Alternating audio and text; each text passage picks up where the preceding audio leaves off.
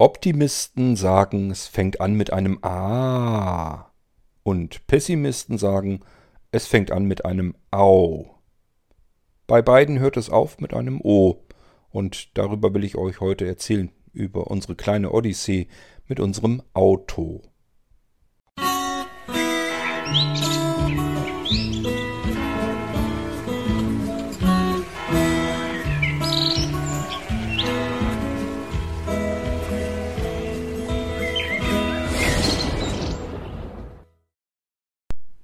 Ja, ja, ihrjenigen, diejenigen, die in der Stadt sitzen, sagen sich jetzt, oh Gott, was ist das für ein langweiliges Thema? Wie kann man sich auch nur über ein Auto unterhalten? Das ist doch öde, braucht doch kein Mensch mehr heutzutage. Das kann man ganz gut sagen, wenn man in der Stadt sitzt, weil man sich in die nächste Straßenbahn oder U-Bahn setzen kann und äh, oftmals muss man nur wenige einzelne Minuten warten und dann geht es eben schwupps durch die Stadt durch. Und wenn man dann mal in die eine andere Stadt will, weil man dann doch jemand besuchen will, dann kann man den Zug nehmen. Und selbst wenn man dann nicht direkt dort an der anderen Stadt dorthin kommt, wo man will, oder jemand noch weiter draußen wohnt, dann nimmt man sich für den Rest eben dann ein Taxi und ist immer noch günstiger weg, als wenn man sich ein Auto unterhalten sollte. Das mag alles stimmen, wenn ihr in der Stadt groß geworden seid, wenn euer Bekanntenkreis dort ist, wenn die Verwandtschaft vielleicht sogar dort ist, dann stimmt das sicherlich alles. Wenn ihr aber auf dem platten Lande groß werdet und sich dort im Prinzip euer komplettes soziales Gefüge bildet und dort auch ist und bleibt, dann werdet ihr auf Dauer jedenfalls ohne Auto ein ganz miserables Leben haben. Also ihr habt so viele verschiedene Nachteile und Einschränkungen. Ich will gleich dazu sagen, ja, man bekommt alles hin. Es ist nichts, was man nicht irgendwie schaffen kann. Auch hier ist es so, man kann natürlich mit dem Bus fahren. Es gibt hier auf dem Lande sogenannte Sammeltaxis. Das heißt, äh, die sollen so ein bisschen die Buslinien in den entferntesten Stellen auch noch ersetzen. Wir hatten das in Specken und da fährt nun wirklich normalerweise gar keiner mehr lang. Das ist ein Ort, da sind eigentlich im Prinzip nur wenige einzelne Häuser. Dann kommt erstmal Ewigkeiten gar nichts. Da führt bloß Schotterweg oder es war teilweise auch Feldweg und äh, dann wieder eine Panzerstraße und geteerte Straße. Wer die P-Folgen von mir gehört hat, der kennt sich da schon so ein bisschen aus und weiß, wo wir da mal gewohnt haben. Da ist also nichts mit Autoverkehr oder sonstiges, aber auch hier wurde sich drum gekümmert, dass wenn man das wollte, die paar einzelnen Leute, die dort wohnten, dass die bequem überall hinkommen konnte. Das ist sogar bequemer als eure U-Bahn und Straßenbahn, denn ich muss eigentlich nur die Telefonnummer anwählen. Die steht auf einem ja, auf einer Art Bushaltestellenschildchen, da stand eben eine Telefonnummer. Da konnte man anrufen und sagen, ich brauche hier sozusagen den Bus vor die Tür. Und dann fuhr eben dieses Sammeltaxi hin. Man musste sich dann dort auch an diese Bushaltestelle in der Theorie zumindest stellen. Meistens war es so, dass das eigene Haus vielleicht 50 Meter weit entfernt war. Dann ist das Sammeltaxi auch dorthin gefahren. Das wird von den öffentlichen Kommunen oder was weiß ich, wird das subventioniert. Das heißt, man bezahlt im Prinzip so ähnlich viel, als würde man eine ganz einfache Busfahrt machen. Und die holen einen dann eben dort ab und bringen einen dann beispielsweise zum nächsten großen Busbahnhof oder zum richtigen Bahnhof, sodass man wieder mit normalen Verkehrsmitteln weiterkommt. Und man kann hier natürlich auch mit Bussen fahren. Die fahren auch üblicherweise im Stundentakt. So ist es ja nun auch wieder nicht. Aber auch hier, da muss man erstmal hinlatschen. Und man muss, wenn es blöd hinkommt, muss man eben ganz lange auf so einen dämlichen Bus warten und weiß dann auch wieder nicht, wie lang fahren die eigentlich abends wieder zurück. Und äh, auf dem Lande sind die Strecken eben auch viel weiter. Wenn ich von hier aus eben ähm, irgendwo zu einer anderen nächstgrößeren Stadt will, da kann es eben auch passieren, dass ich mal eine Stunde nur in diesem dämlichen Bus sitze. Ja, das gibt es in der Stadt auch alles. Da kann ich auch mal eben eine Dreiviertelstunde plötzlich in der Straßenbahn sitzen, um von A nach B zu kommen, weil das Ding quer durch, äh, durch die Stadt zuckeln muss und darüber hinaus noch ein bisschen. Ähm, ich will bloß damit zum Ausdruck bringen, es ist jetzt nicht so, dass wenn man jetzt beispielsweise blind ist auf dem Lande und hat niemanden um sich herum, der einmal irgendwie mit einem Auto irgendwo hinchauffieren kann. Auch hier kann man das einstudieren, auch hier kommt man überall hin, wo man hin will. Das denken nämlich viele Menschen, die in der Stadt wohnen, die möchten da auf dem Land auf gar keinen Fall wohnen, weil da gibt es keine Ärzte. Und wenn man zum Arzt muss, dann muss man im Prinzip irgendwie eine halbe Weltreise machen. Und da gibt es auch keine Einkaufsmöglichkeiten und keine Freizeitmöglichkeiten. Und das alles ist halt Quatsch. Wenn ich, wenn ihr in der Veranstaltung dabei wart, ähm, Ohrenurlaub, die ich gemacht habe, dann habe ich euch so viele Freizeitaktivitäten erzählt. Ich bin davon fast schon überzeugt, so viel fällt euch bei euch im Ort meistens schon mal gar nicht erst ein. Haben wir hier alles, ist kein Problem. Man kommt überall ganz flink hin und man käme auch mit Bussen dorthin. Das ist gar kein Thema. Ich musste früher, als ich ähm, zur Berufsschule nach Hannover musste, das ist aber ein Ritt, äh, da musste ich ähm, erstmal mit meinem Moped in die nächste etwas, also in die nächste Kleinstadt sozusagen, dort zum Busbahnhof, dann in den Bus eingestiegen. Der zuckelte wirklich über jeden Ort, den er irgendwie mitnehmen konnte und kam dann irgendwann in einer etwas größeren Stadt an.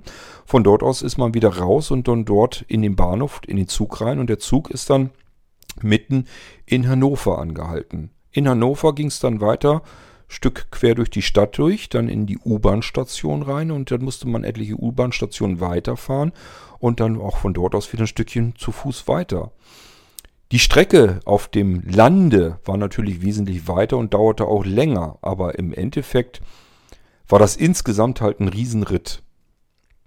Man konnte ihn aber bestreiten, das konnte man hinkriegen. Aber ein Auto macht einen erheblich freier, denn dieses Auto fährt nicht auf Schienen. Das Ding kann eben überall dorthin fahren, wo man hin möchte. Und wenn man ein Picknick mitten im Wald machen muss, und dieser Wald ist eben nicht in der Stadt drinne, sondern es ist noch ein richtiger Wald, weit außerhalb, wo so schnell auch vielleicht niemand herkommt, wo es eben dann doch noch wirklich idyllisch ist und nicht ähm, tausend andere Menschen die gleiche Idee hatten und sich ebenfalls im Wald die Freizeit vertun. Ähm, dann ähm, kommt man eben im Auto dorthin und mit allen anderen Möglichkeiten wird es dann schwierig. Das kann auch gut sein, dass da auch gar kein Bus mehr hinfährt. Man kann mit einem Auto im Prinzip alle Stellen erreichen, die man erreichen will, direkt. Und das kann ich eben mit Bus, Bahn überhaupt nicht. Ich kann nur die Stellen erreichen, die eben erreichbar sind mit Bus und Bahn. Und das ist eben nicht alles. Und ähm, auch mit dem Taxi ist das nicht so super simpel. Denn äh, das kann auch mal ganz schnell richtig teuer werden. Wenn ich nämlich ganz viel unterwegs bin und ganz oft irgendwo aufs platte Land raus will, wo ich nicht so gut mit Bus und Bahn hinkomme, bleibt mir gar nichts anderes übrig, als mit dem Taxi zu fahren. Und wenn die Strecken ein bisschen länger sind, ich weiß noch, dass wir hier, weil wir keine Lust hatten, unser Auto irgendwo zu parken, letztes Mal, als wir dann die Schiffsfahrten in, quer durch Tschechien gemacht haben, ähm, das ist im Prinzip eine, eine Nachbarortschaft, die ist gar nicht so wahnsinnig weit weg. Ähm, und trotzdem haben wir da, glaube ich, 60, 50, 60, 70 Euro oder irgendwas haben wir bezahlt, wo ich echt so gedacht habe, alter Falter, das äh, kostet fast die Zugfahrt nach Tschechien ja schon. Ist jetzt ein bisschen übertrieben, aber trotzdem, es war relativ teuer. Das kann man sich auch nicht ständig gönnen. Da kommt man dann wirklich irgendwann langsam dann auf den Dreher. Es ist, wäre komfortabler, ein Auto zu haben. So, ich wollte euch aber nicht so viel erzählen, was jetzt besser oder schlechter ist. Es gibt keinen besser oder schlechter. Es hat ein bisschen was mit Komfort, mit Bequemlichkeit, mit Freiheit zu tun. Und man ist mit einem Auto deutlich freier. Es geht schon damit los. Wir zum Beispiel haben einen relativ großen Garten. Meine Frau liebt ihren Garten. Dementsprechend muss das alles auch rangekarrt werden, was in diesen Garten eingebuddelt werden soll oder aufgebaut werden soll oder wie auch immer. Und das kann man nicht alles übers Internet so einfach so verschicken, sondern das muss man da irgendwie schon abholen. Oder ja, man kann es natürlich auch liefern lassen. Das kostet aber dementsprechend Geld. Man muss warten, bis es da ist. Man muss die Zeit haben, dann an dem Tag da zu sein, damit man es im Empfang nehmen kann. Es wäre viel praktischer, eben das dämliche Paket und wenn es auch ein riesengroßer Karton ist, eben ins Auto hinten rein, Klappe runter, fertig, nach Hause und dort kann man das Zeug dann aufbauen, einbuddeln, wie auch immer größere Einkäufe, wenn man mal wirklich ein paar Kisten Getränke schleppen will oder auch einfach mal mehr sich äh, einkesseln will. Das alles zu schleppen, weiß ich auch nicht. Muss man auch allerdings auch gesundheitlich ganz schön fit für sein. Sonst wird es nämlich auch happig. Wenn ich mir bedenke, dass man vielleicht irgendwie dann noch ein Handicap hat und beide Hände eigentlich frei haben muss, dann passt nur das, was man in den Rucksack mit reinnehmen kann. Das ist alles nicht schön und auf dem Lande erst recht nicht. Deswegen haben auf dem Lande eben die meisten Menschen ein Auto, das ist ganz normal und ganz viele, wenn es Familien sind, die haben dann auch mehrere Autos. So, für uns ist auch klar, wir brauchen auch ein Auto. Und ähm, ich habe mir so wie ganz viele andere Menschen auch früher, als ich noch ganz jung war, wenig Gedanken gemacht über ein Auto. Ich wusste, ich brauche halt ein Auto, ich möchte ein Auto, ich möchte überall hinkommen, ich möchte auch nicht irgendwie schauen, wie ich jetzt mit Bus und Bahn von A nach B komme, sondern ich möchte mich eigentlich reinsetzen können, fahren können, raus, aussteigen, bin dann da. Und wenn ich dann wieder gehen will, genau in dem Moment, will ich auch wieder einsteigen können, wegfahren können, nach Hause fahren können, aussteigen und ins Bett gehen oder was der Geier was. Das ist eine Art von Freiheit und Komfort, auf die man sehr ungern verzichten möchte, äh, auch wenn man es vielleicht anders hinkriegt, das ist auch der Grund, warum es auch in, der, in Großstädten immer noch jede Menge Menschen gibt, die ein Auto haben. Oder aber, was ich wahrscheinlich machen würde, wenn ich in so ein, in einer Großstadt leben würde, ähm, ich würde mir wahrscheinlich dieses Carsharing antun dann. Würde einfach zusehen, okay, dass man eben irgendwie sich ein Auto borgen kann dort, dort und dann irgendwo wieder hinstellen kann und alles ist schön. So würde ich es dann wahrscheinlich machen. Ja, ähm, ich habe mir also in jungen Jahren auch nicht so wahnsinnig viele Gedanken gemacht, außer ich muss mir das ja irgendwie leisten können. Das heißt, es muss irgendwie zu meinem Portemonnaie passen. Und gerade wenn man so ganz jung ist und noch nicht so viel Kohle hat, da spart man an Ecken und Enden, da würde man heute gar nicht mehr auf die Idee kommen. Als ich 18 war, 19 war, 20 war, da hatte mein Auto manchmal na, ich will nicht sagen gerade vier unterschiedliche Reifen drauf, aber man hat wirklich geguckt, wo kriegt man noch einen Reifen her, der noch nicht runtergerubbelt war. Und dann kam der damit dran. Offiziell darf man nur mischen. Vorne auf der Vorderachse müssen zweimal die gleichen drauf sein, auf der Hinterachse müssen zweimal die gleichen drauf sein. Ich hatte das nicht immer so. Manchmal hatte ich, glaube ich, auch plötzlich dann einen von der anderen Sorte mit drauf. Das heißt, da waren vielleicht auf der Hinterachse mal zwei verschiedene und so weiter und so fort. Einfach nur, weil ich den gerade billig kriegen konnte irgendwo, weil ich da nicht so viel Kohle reinstopfen wollte, weil ich natürlich viel Geld brauchte für alles Mögliche, wofür man es in jungen Jahren eben so braucht. Und wenn es zum Party machen und feiern ist. Man ist in dem Moment halt auch mal jung und das darf man dann auch sein. Ja, das heißt, muss irgendeine alte Rödelkiste her und man macht sich überhaupt keinen Kopf darum, dass da vielleicht auch mal ein Unfall passieren kann und welche Chancen man in solch einem Auto hätte bei einem Unfall. Da hat man sich früher überhaupt keinen Kopf drum gemacht. Ähm, der, dieser, dieser Schwenkpunkt bei mir zum Beispiel, der ist dann tatsächlich auch wirklich gekommen mit dem Unfall meiner Frau. Ähm, da hatten wir, wir hatten vorher einen also ich hatte immer, als ich noch fahren konnte, Opel Kadett. Zwei Stück brauchte ich eigentlich nur. Dann konnte ich nämlich schon bald irgendwann nicht mehr gucken. Die Dinger hielten recht lang und deswegen habe ich eben nur zwei Autos vertilgen können und danach konnte ich nicht mehr gucken. Und den zweiten hat meine Frau noch eine ganze Zeit lang sogar weitergefahren. Der ist, glaube ich, 18 Jahre oder sowas alt geworden. 18, 17, 18, ich weiß nicht mehr ganz genau. Kam sogar 19 Jahre. Also der ist jedenfalls sehr alt geworden oder relativ alt geworden, hat uns immer zuverlässig begleitet und ist dann auf der Autobahn, hat es einmal geknallt und dann sind wir halt liegen geblieben. Abschleppwagen hat uns nach Hause chauffiert, äh, samt Auto hinten drauf und äh, ja, dann hatten wir ein ganz altes, aber leider kaputtes Auto. Dann ging es darum, was nehmen wir denn als nächstes? Wir hatten eine Automechanikermeisterin, die arbeitete bei Mercedes und äh, die fuhr eine E-Klasse. Und bis dahin haben wir immer gedacht, das ist so ein Auto, das kommt für uns gar nicht in Frage weil der sicherlich viel zu teuer sein wird. Und sie sagte, ähm, die kann man eben auch sehr guten Gewissens auch noch gebraucht ältere Modelle fahren. Das ist gar kein Problem, weil die Dinger eben Asbach uralt werden auch. Die fahren dann nicht nur 150.000 Kilometer oder 200.000 Kilometer, sondern solche Dinger wenn die eben eine größere Maschine, den Dieselmotor da vorne drin haben, dann können die auch mal ganz schnell 3, 4, 5, 6, 700.000 Kilometer rauskriegen. Wenn man im Internet mal schaut, es gibt ganz viele E-Klassen, die wirklich über 500.000 Kilometer raus haben. Und wenn man nicht so wahnsinnig viele Kilometer fährt, dann halten die im Prinzip eine halbe Ewigkeit.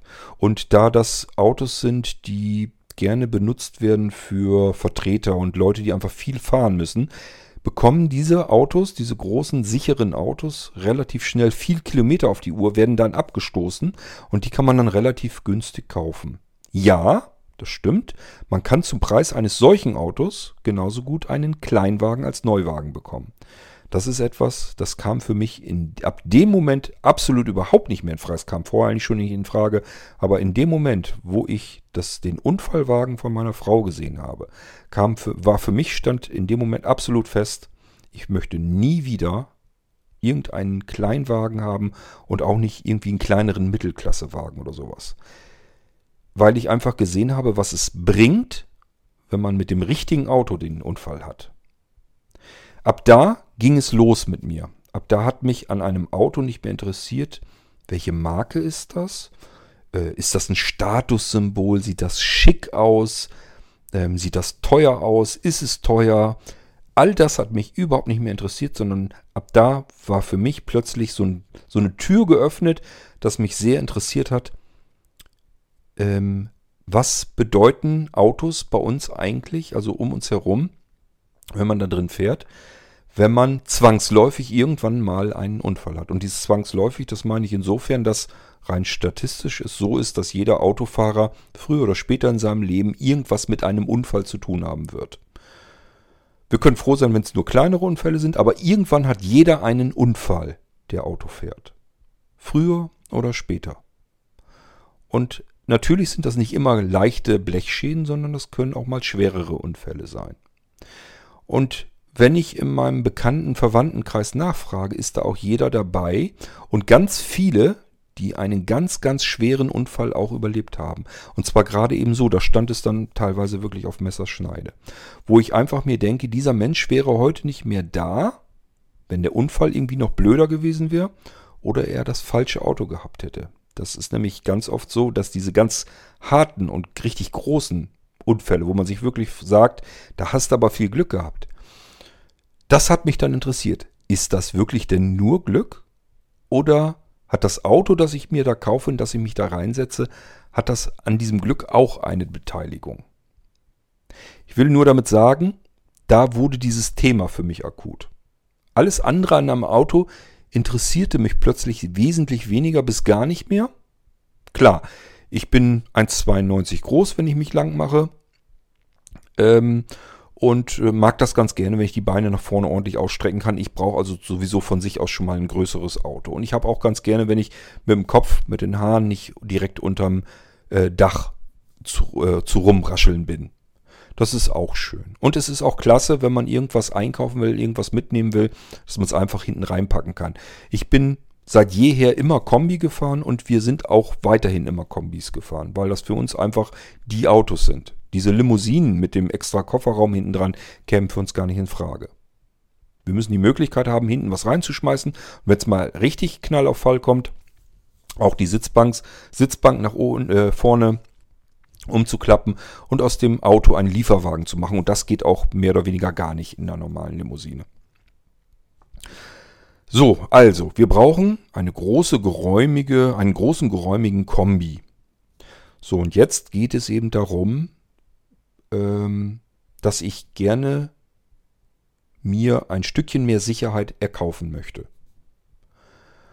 Und vor allen Dingen möchte ich herausfinden, kann man das überhaupt? Oder ist das wirklich alles komplett nur vom Glück abhängig?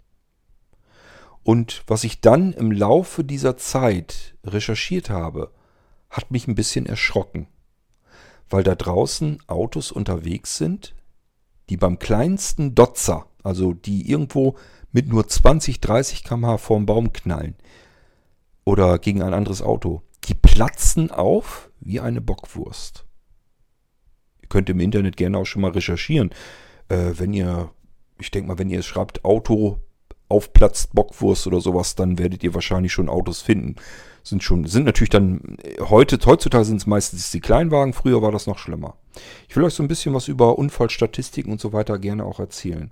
Es gibt ja den NCAP Crash Test, da werden sozusagen künstlich, ähm, ja, äh, ich weiß gar nicht, wie viel es im Jahr durchschnittlich sind, aber es werden zig verschiedene Neuwagen ähm, auf unterschiedlichste Weise in einen Unfall reingezogen, natürlich in einen künstlich herbeigezogen. Und dann wird das exakt alles ausgewertet. Wie viele Überlebenschancen hätten die Dummies da drin gehabt?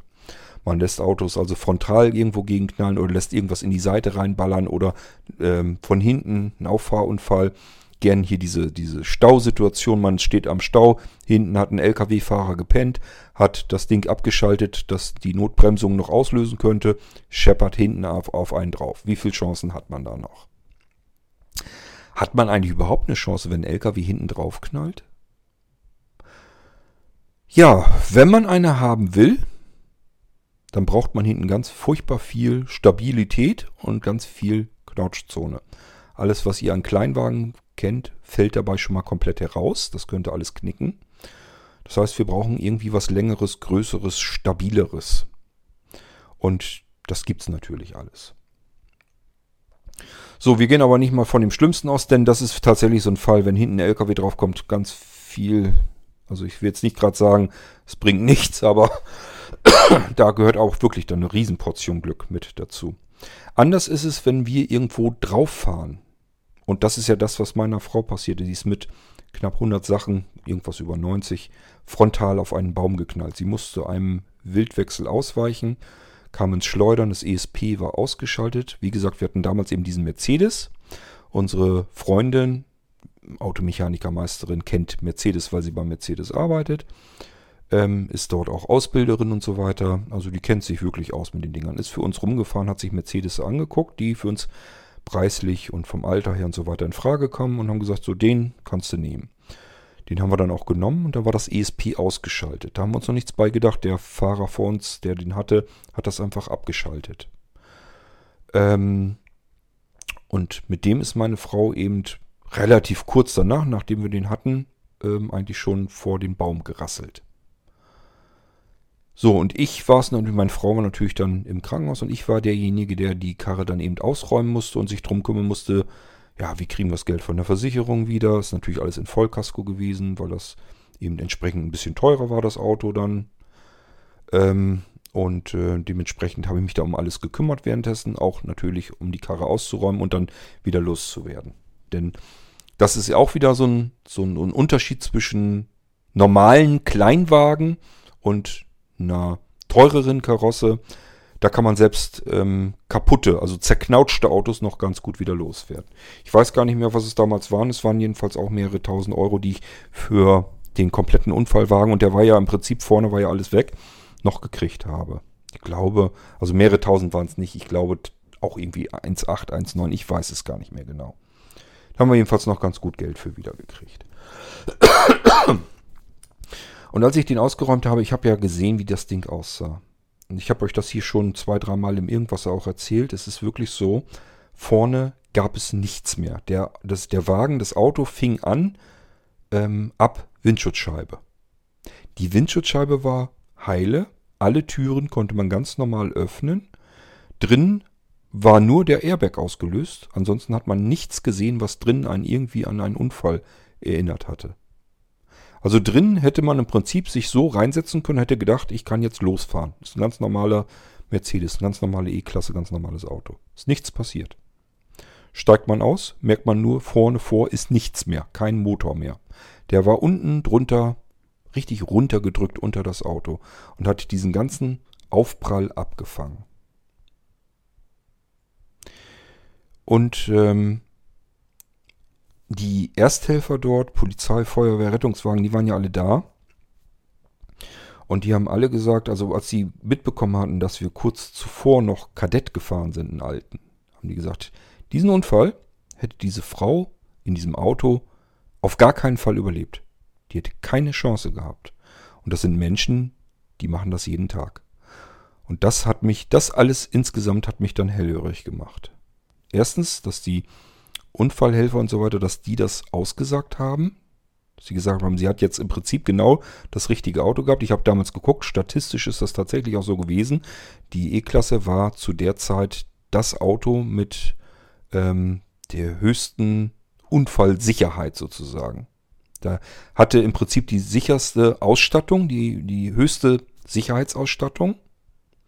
Und zwar auch ganz viele Dinge, die wir als normale Menschen gar nicht so großartig kennen. Ähm, wer denkt dann darüber nach, dass wenn man im, im Sicherheitsaspekt davon spricht, dass hinten die Gurte ein Rückhaltesystem haben, dann denkt jeder, meine Güte, das hat doch jedes Auto, dass wenn ich den Gurt loslasse, dass dieser Gurtstraffer den Gurt zurückhält. Das ist damit überhaupt nicht gemeint. Die meisten Autos, insbesondere Kleinwagen gar nicht, Mittelklasse auch üblicherweise nicht. Die teuren Karossen, BMW, Mercedes, Audi, die haben es teilweise, größtenteils sogar drinne. Ich hoffe mal, dass sie mittlerweile das alle drin haben. Äh, zu der Zeit war es noch eher ein Sonderfall. Also da hatte zum Beispiel die E-Klasse hat es drin, die C-Klasse aber schon nicht mehr und beim BMW war es genauso. Ich glaube 7 und 5er hatten es drin, der 3er natürlich nicht mehr. Und beim 5er kam es darauf an, welche Ausstattung man hatte.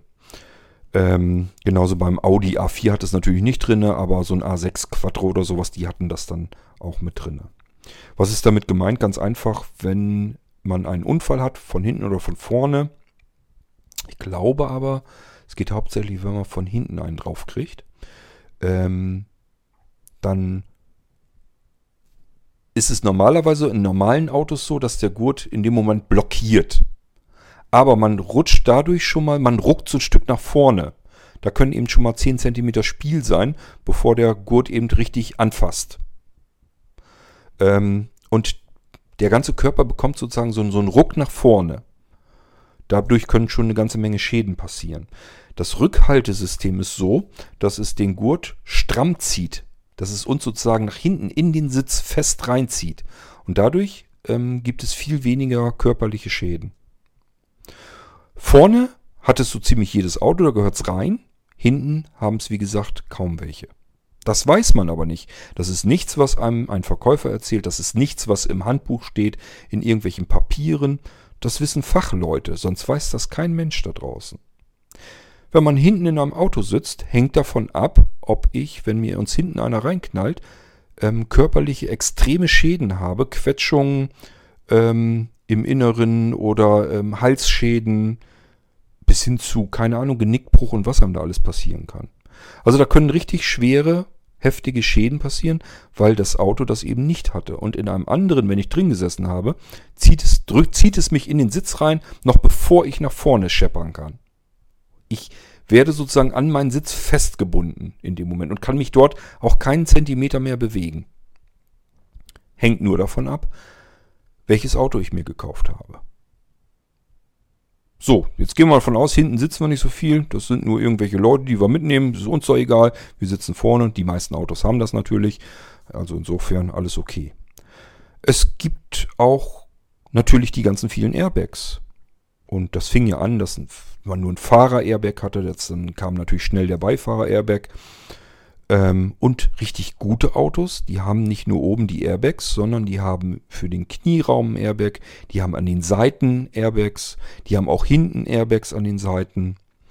Ähm, und das alles auch wieder nur natürlich in diesen großen Karossen, in den teuren, die ehemals extrem teuer waren. Wir reden hier von Autos, die mindestens 50.000, 60.000 Euro neu gekostet haben und gerade im Fall von dieser Mercedes E-Klasse kann man auch schnell mal in die 100.000er kommen.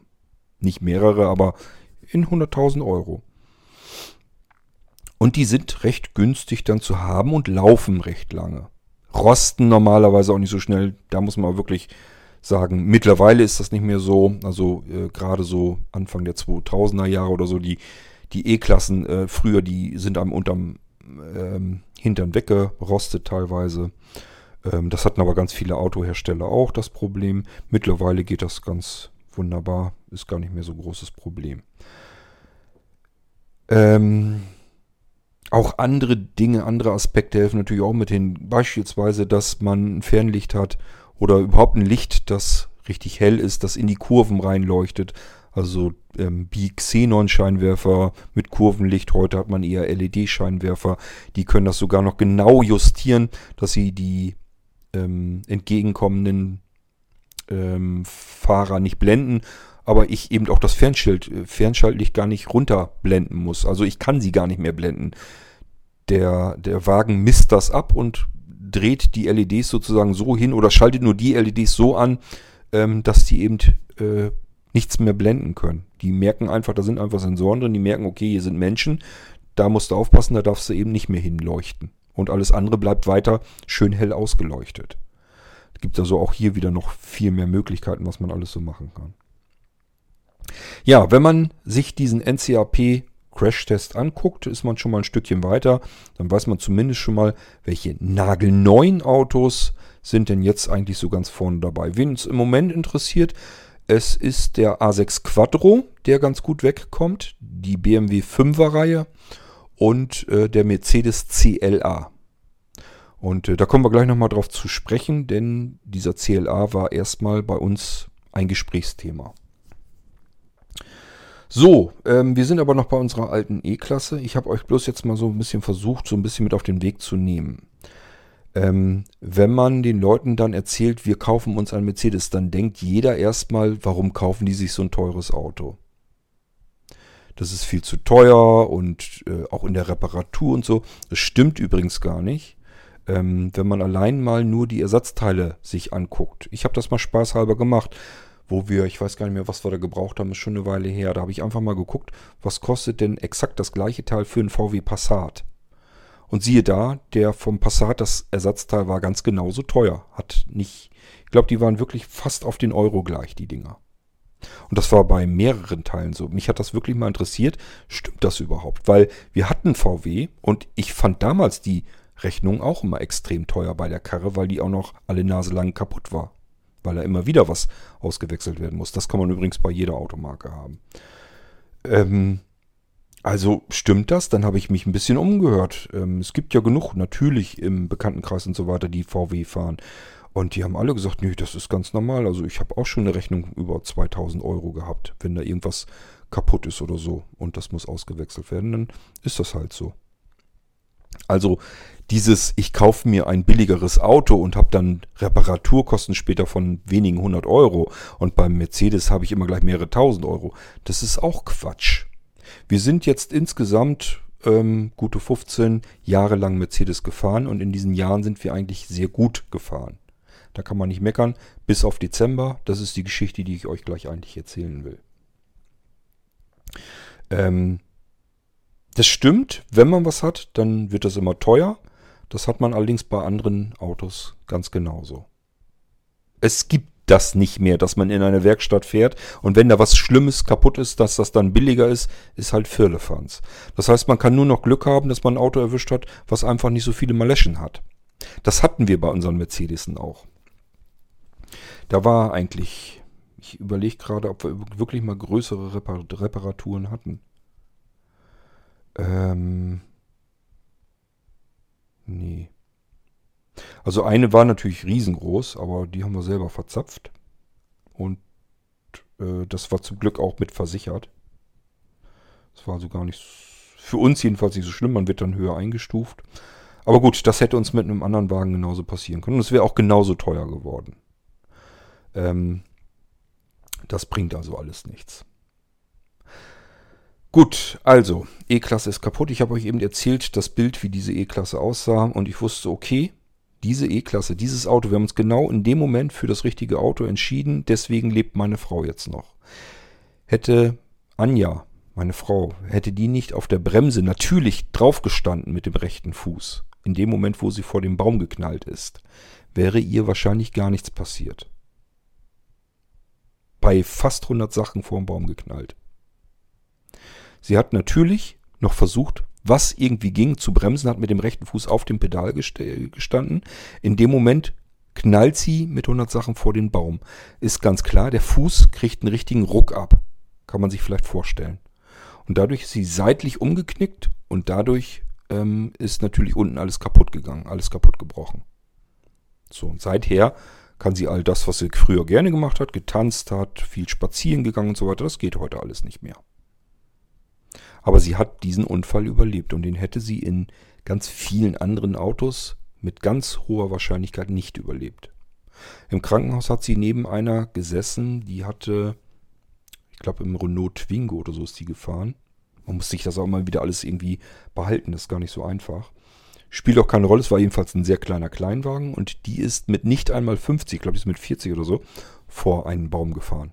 Haben also zwei daneben nebeneinander gesessen oder gelegen, die beide vom Baum gefallen, gefahren sind. Nur die andere mit doppelter Geschwindigkeit, nämlich meine Frau.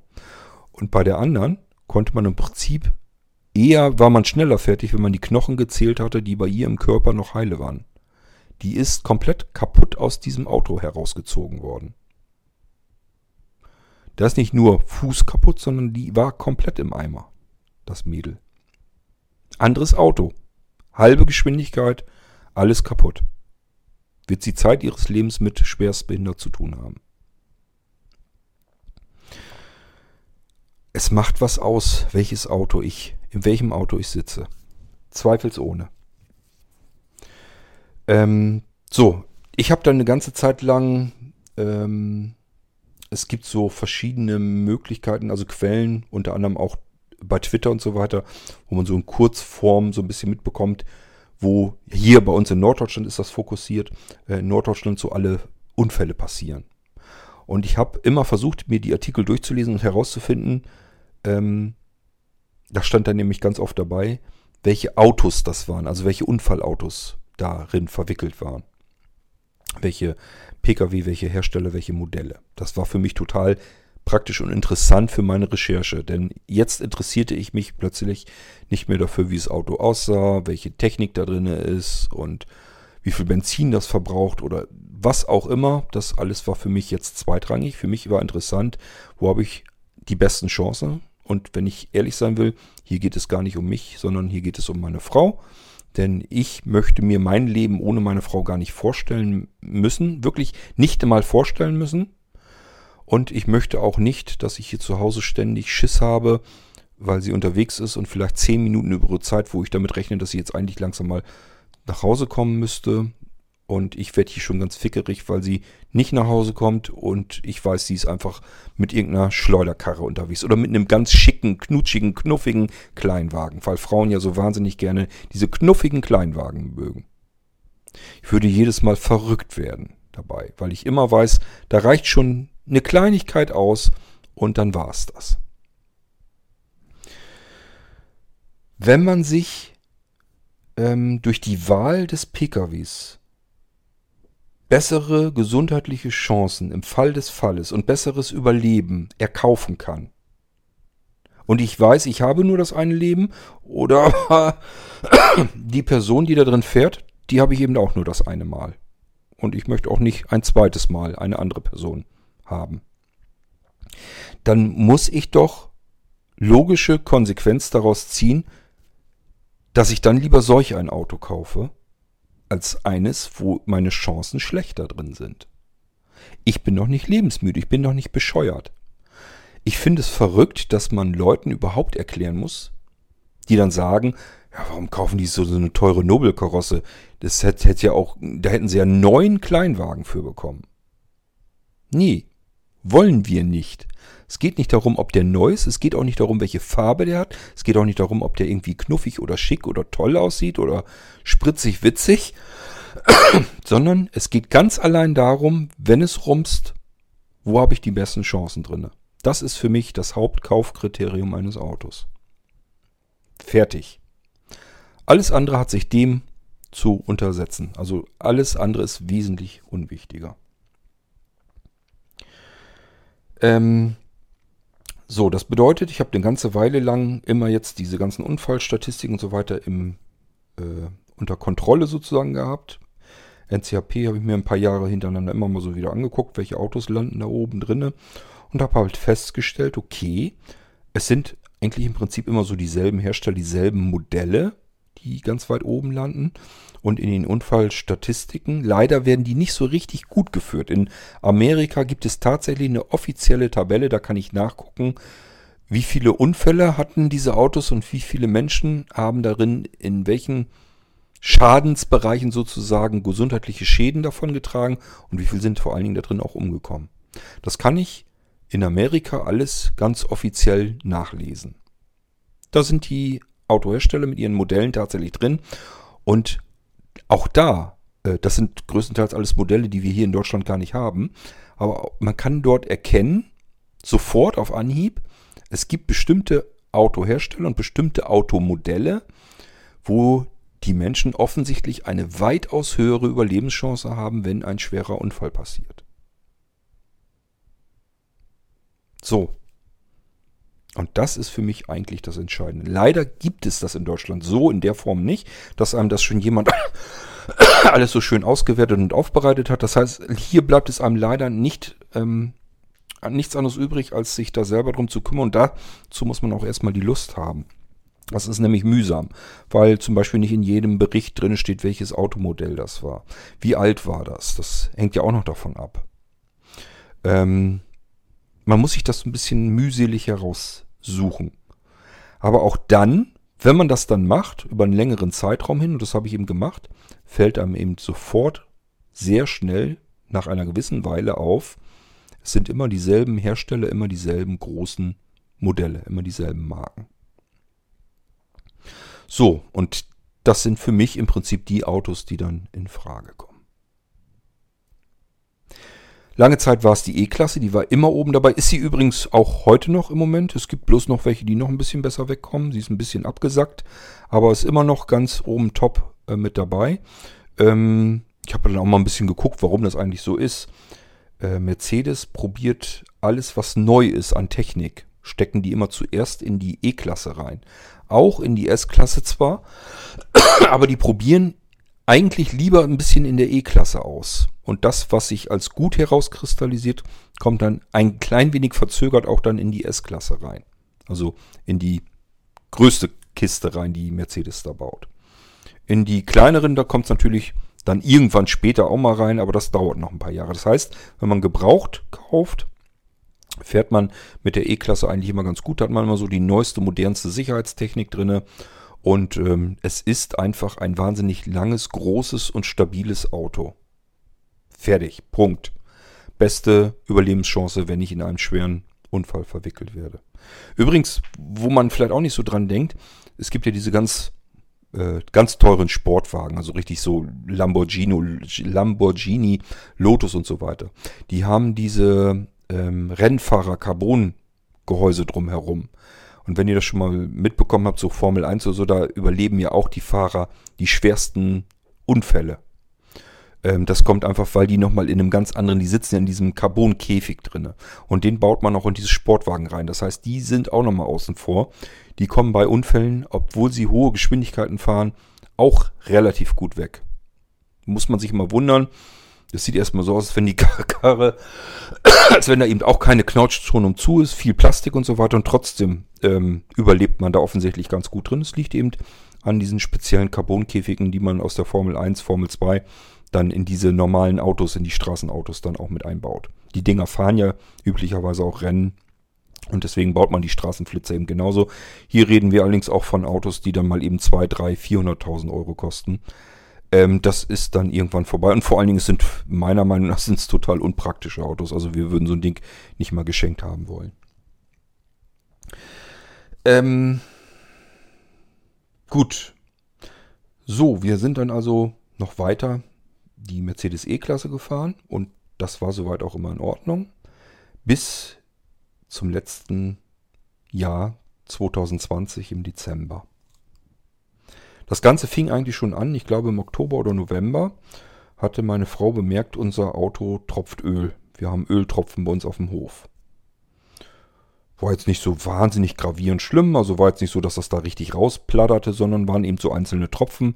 Wer sowas aber mal gesehen hat, so ein einzelner Tropfen auf Steinen, der geht immer richtig auseinander auf den Stein, macht immer einen riesen Fleck, äh, riesige Flecke, weil die Karre ja immer an derselben Stelle auch ungefähr steht. Ähm, und das fällt eben auf. So, dann haben wir gesagt, okay, nützt ja nichts, müssen wir mal eben in eine Werkstatt mit hin, gucken, was da los ist. Vielleicht irgendeine Dichtung, dass die mal ersetzt werden muss oder sonst irgendetwas. Kann ja mal passieren. Ist ein altes Auto. Ähm, ist übrigens Baujahr 2008 gewesen und Modellreihe 2009. So war es genau, nicht andersrum. Also 2008 gebaut. Wir haben den gekauft. Ich glaube, da war sechs Jahre alt. Und das war ein Schnäppchen. Das war wirklich ein Schnäppchen, kann ich euch so ganz offen erzählen, ist kein Problem. Der hat 14.000 Euro gekostet und das war eine E-Klasse mit absoluter Vollausstattung. Die hat vorher einem Chefchirurg eines Mehrklinikums, einer Klinikumskette sozusagen gehört. Der musste also wirklich nicht mehr aufs Geld achten. Der hatte hinten seinen Arbeitsplatz eingerichtet. Das hatte zur Folge, dass wir in unserem Auto hinten ein elektrisches ausfahrbares Tischchen hatten und darüber mit Bildschirm und DVD-Player an der Seite und so ein Scheiß alle drin. Vorne auch, man konnte Fernseh gucken, man konnte DVDs gucken, vorne waren DVD-Wechsler drin, konnte man also auch, äh, ich glaube, sechs oder acht DVDs da reinschmeißen. Musik von Spielen, Filme von Spielen.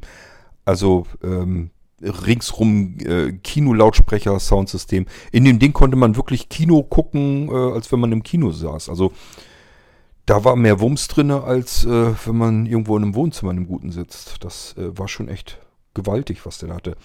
Also so, so Leselämpchen, die man sich da irgendwo hinbiegen konnte, wo man sie gebrauchen konnte. Also er hat ganz viel Krimskrams drin. Könnte man meinen, ähm, kann man ja darauf achten, dass man so einen Luxus dann hat. Für uns war der scheißegal. Deswegen haben wir das Auto nicht haben wollen. Das waren alles Teile, die haben wir im Laufe dieser Jahre, die wir den gefahren sind, wir sind jetzt irgendwie acht Jahre lang gefahren, ähm, oder länger, ja, ist egal. Ähm, wir haben davon nichts wirklich benutzt. Also wir haben hinten, ich habe einmal auf der Rückfahrt, habe ich hinten gesessen und habe den DVD-Player mal angemacht und mal ein bisschen geguckt. Aber seitdem dann nie wieder. Vorne, den haben wir nie angemacht. Da wir immer nur Radio laufen. Da ist noch nicht mal eine Musik-CD eingesteckt. Den ganzen Firlefanz, den diese Karre hatte, hat uns wirklich nicht interessiert. Navigationssystem, nie gebraucht. Das Teil konnte schon per Spracheingabe bedient werden. Es hatte noch so eine Mercedes-Spracheingabesteuerung. Einmal ausprobiert, gemerkt, Firlefanz brauchen wir nicht, nie weiter benutzt. Also was die Karre nicht von alleine automatisch konnte, beispielsweise abblenden, aufblenden, Licht überhaupt anmachen, ähm, Scheibenwischer, wenn der Regen plattert und so weiter. Da hat die sich alles komplett alleine drum gekümmert. Da musste man sich gar nicht mehr mit befassen mit dem Ding. Alles andere, was da sonst so eingebaut war, pff, nie benutzt, nie gebraucht. Obwohl es wirklich ungewöhnlich war. ja, aber es war ein Schnäppchen, denn ähm, der war, wie gesagt, noch sehr jung. Vollausstattung, Vierfachbereifung. Äh, und wir hatten wirklich das Gefühl, wir haben den jetzt neu aus dem Autohaus gefahren. Der war so picobello, ähm, da haben wir wirklich gedacht, als wenn wir einen Neuwagen haben. Das war unser schönstes Auto, das wir bisher so hatten. So, äh, damit sind wir sehr gut gefahren. Einmal zu Anfangszeiten hat Anja ihm einen gegeben. Da sind wir hier auf einer schlechten Straße lang gefahren. Der Gullideckel guckte nach oben und neben links und rechts neben diesem Gullideckel ging die Straße runter, hatte so, so, eine, so eine Delle nach unten hin. Das hat einfach die Straßenmeisterei nicht in Ordnung gebracht. Und dann sind wir mit dem äh, mit der Ölwanne unten an diesem Gully dran gekommen. Es hat richtig schön laut geknallt. Und dann hatten wir Schiss, da ist auch ein bisschen Öl rausgetröpfelt und den haben wir dann auch wirklich in die Werkstatt abschleppen lassen. Dadurch, dass wir Vollkasko hatten, haben die das anstandslos bezahlt. Das war überhaupt kein Thema. Ähm, keine Ahnung, ob die sich das dann hier irgendwie von der Kommune, weil eigentlich die Straße war daran mehr oder weniger schuld. Ähm, ob die sich das da irgendwie wiedergeholt haben, das weiß ich nicht, das interessiert mich auch nicht. Letztendlich dafür hat man die Vollkaskoversicherung. So, und danach war eigentlich, kann ich mich nicht wirklich an was Schlimmes irgendwie erinnern, immer schön brav geschnuckelt, das Ding. Ja, bis auf typisches hier Batterie mal leer oder sowas, dass man irgendwann mal eine neue Batterie muss. Gerade bei den Dingern, die hatten nämlich auch natürlich Standheizung und die ganzen Firlefanz mit drinne. Wenn man sowas hat, braucht man auch eine ziemlich dicke Batterie da drinne, ähm, damit die das alles irgendwie in Gang bringen kann. Und ja, es war wirklich, wie gesagt, war ein schönes Auto. V6-Maschine drin, also 6 Zylinder. 3 Liter Maschine. Und ähm, der ging auch ganz gut wohl ab. Ja, so ein schönes Auto und ich kann ihn nicht mehr, äh, konnte es nicht mehr fahren. Äh, ganz schön ärgerlich. Ich kenne nur meine Kadetts. Gut, aber egal. Wir fühlten uns in diesem Auto wohl und sicher. Das war unser Hauptargument für dieses Auto. Das war das Wichtige für uns. So, ich habe euch eben schon erzählt, da kleckerte jetzt Öl unten heraus und wir haben den zur Mercedes-Werkstatt gebracht. Und äh, dann kam die erste Hiobsbotschaft. Das wird eben nicht billig, das hat nichts mit einer Dichtung oder so zu tun. Äh, sie sind der Meinung, das müsste die Ölwanne sein. Hätten sie nicht auf Lager, wir sollten das nochmal eben abholen. Wir könnten da so mit weiterfahren. Das sind ja nur so ein paar Tropfen Öl, die da ab und zu rauskommen. Da musste man also noch nicht mal Öl nachkippen. War also wirklich kein Problem. Dann wieder hingebracht. Die Ölwanne war also da, wurde ausgetauscht. Und dann die nächste Hiobsbotschaft, nächste Telefonanruf. Wir mussten auch den Ölkühler noch mit auswechseln. Die Batterie war auch wieder platt, musste also auch ausgetauscht werden. Wir reden hier von Batterien, von Autobatterien, Die kosten Richtung 500 Euro. Ich glaube, die kostete sogar genau 500 Euro. Wo ich mich die erste Zeit immer gefragt habe, ist da Blattgold dran? Das gibt's doch nicht. Das sind allerdings wirklich spezielle Batterien, weil in dieser Karre eben so wahnsinnig viel Elektrik ist und wie gesagt Standheizung, so ein Dödelkram alle drin ist. Das muss irgendwie erstmal so in Gang gebracht werden. Ähm, und äh, dementsprechend braucht man eine richtig fette Batterie in dem Ding drin. Da muss man eben ein bisschen schnaufen und stöhnen. Und äh, normalerweise halten die Dinger dann ja auch recht lange. Diese hier war, hatte nicht lang gehalten, die musste also wieder ausgetauscht werden. Und so kamen wir insgesamt auf eine, man muss dann wirklich Luft holen. Also wir sind hier nicht Rockefeller oder sowas. Und wir hatten so angespart 4.500 Euro, mussten wir jetzt bezahlen für diese Rechnung, damit die Kiste eben weiterfahren konnte. Natürlich wurde erstmal gefragt, ob wir das überhaupt wollten. Und dann mussten wir erstmal ganz tief Luft holen und überlegen, ob wir so viel Geld in das alte Auto reinstecken wollten. Was hat uns dazu bewegt, das zu tun und hiermit einen Fehler zu machen? Äh, das Auto war immer noch in einem Neuzustand. Es hatte hinten an der Kofferraumklappe drei oder vier kleine Rostpickelchen, so will Anja es nennen, die oberflächlich sind. Ansonsten nirgendwo. Es hatte keine Schrammen, keine Beulen. Ähm, das sah wirklich immer noch so aus, wenn man das ein bisschen aufpoliert hatte. Meistens war es eben nur dreckig, wie ein Neuwagen. Auch von innen. Und wie gesagt, es war von allem super. Es fuhr anstandslos. Es hat uns nie irgendwie im Stich großartig gelassen oder sonst irgendetwas. Ähm, wir haben wirklich überlegt, was machen wir jetzt? Wenn man jetzt diese 4.500 Euro nimmt und sich davon ein anderes Auto kauft, heißt das ja noch lange nicht, dass man mit diesem Auto dann äh, länger und besser und glücklicher fährt. Also ordentlich Luft holen und sagen, ja, schöne Geld, musste man auch für arbeiten, ist dann eben wieder alles weg. Haben wir also in diese Reparatur hineingesteckt. So, im Januar, Anfang Januar war das dann, glaube ich, also den Wagen wieder zurück. War also zwischen den Feiertagen haben die das, glaube ich, fertig gemacht gehabt. Und dann sind wir, im Winter sind wir jetzt nicht so viel gefahren. Ähm, das hat also nicht viele Kilometer rausgekriegt. Und dann war das Anfang März. Wir wollten los. Ihr wisst, wenn ihr den Irgendwasser verfolgt, was bei uns im Februar los war. Und äh, ja, es muss wohl, also es ist für uns ein absolut beschissenes Jahr. Es ist eigentlich alles, was schief gehen kann, äh, läuft bei uns schief. Lassen uns dadurch nicht den Mut nehmen, aber es ist wirklich einfach nur überall scheiße. Äh, ich sage, ihr habt euch schon erzählt, Menschen um uns herum sterben weg und ähm, das ist natürlich alles viel, viel schlimmer. Das ist vielleicht in dem Moment auch wieder gut gewesen, weil einem das den Fokus von diesem scheiß Auto wegnimmt. Normalerweise hätten wir gesagt, das ist jetzt das Schlimmste, was einem passieren kann, diese scheiß Karre, dass die jetzt kaputt ging und dass man so viel Geld da reinstecken musste. Dadurch, dass eben auch Menschen gestorben sind, haben wir einfach gesagt, ja, Geld, ja, Geld kommt irgendwann wieder hinterher ist dann halt weg. Aber ähm, wenn Menschen weg sind, ist eine ganz andere Hausnummer. Deswegen hat uns das in dem Moment vielleicht gar nicht mal so viel ausgemacht. Sonst hätten wir uns vielleicht mehr geärgert. Ähm, Im Anfang März wollten wir dann nochmal eben schnell los. Ähm, die Danksagungskarten zur Trauerfeier. Wir hatten ja den Trauerfall auch in der Familie. Äh, abholen beim Bestatter.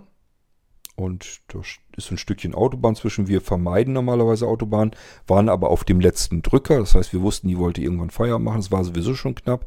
Wir hatten aber davor nochmal eben unmittelbar Besuch. Sonst wären wir früher losgekommen, wäre alles kein Thema gewesen, wären wir Landstraße gefahren. So sind wir auf die Autobahn rauf. Und in dem Moment, wo wir auf die Autobahn drauf sind, Anja nach links rüber, um äh, ordentlich Gas zu geben, um uns äh, auf die Geschwindigkeit der Autobahn anzupassen. Ähm, in dem Moment merkte ich nur, dass der Wagen ein bisschen langsamer wurde und so ein bisschen komisch rubbelte. Und Anja sagte, der ist ausgegangen. Ich sag, wie der ist ausgegangen? Er ist einfach ausgegangen. Dann sind wir rechts rangerollt auf der A27 und standen da dann auf dem Standstreifen. Ja, Warnblinker an. Und dann natürlich erstmal probiert, ob man die Karre noch wieder ankriegt, aber da tat sich gar nichts mehr. Also es orgelte nicht mal mehr. Das klackte so, als wenn die Batterie leer wäre, War sie aber nicht, weil alles elektrische funktionierte weiterhin ganz wunderbar. Muss aber nichts heißen, weil das ein ziemlich dicker, großer Motor ist und es ist ein Unterschied, ob ich jetzt ein Radio laufen lasse, ein bisschen Licht oder die Kofferraumklappe auf und zu mache, elektrisch oder ob ich einen Sechszylinder vorne damit ankurbeln will. Das ist schon ein Unterschied. Konnte also sein, dass es trotzdem die Elektrik war, dass die zu schwach wäre. Ähm, gut, aber nützt ja nichts. Kann man in dem Moment so oder so nicht hinkriegen. Das heißt, für uns war klar, wir brauchen jetzt Hilfe. Jetzt habe ich zwei Sachen, die solltet ihr vielleicht auch wissen. Erstens, ich habe ja natürlich mein iPhone mit, aber letzt, eben auf den letzten Drücker nochmal eben schnell los. Das heißt, ich bin schon mit, keine Ahnung, äh, ich habe den das Smartphone schon den ganzen Tag benutzt. Mein Akku war also relativ gut runter. Das war schon mal das erste Problem. Anja hat ein altes iPhone, weil sie kein neueres möchte. Sie will ihr altes rosanes weiterhin behalten. Und da ist der Akku auch alt drin. Das heißt, der hält auch sowieso schon lange nicht mehr über den Tag rüber.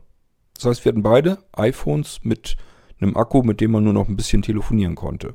Musste man sich schon mal überlegen.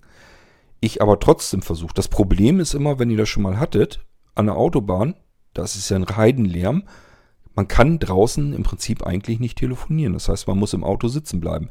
Jeder gesunde Menschenverstand und jeder, der da auch Ahnung von hat, sagt einem aber, sieh zu, dass du aus der Karre rauskommst und hinter die Leitplanke. Weil von hinten jederzeit dir da einer reinknallen kann. Und dann hast, ist, ist richtig Kacke am Dampfen. Es nützt aber nichts. Ihr müsst im Auto sitzen bleiben. Andere Möglichkeit habt ihr nicht zu telefonieren.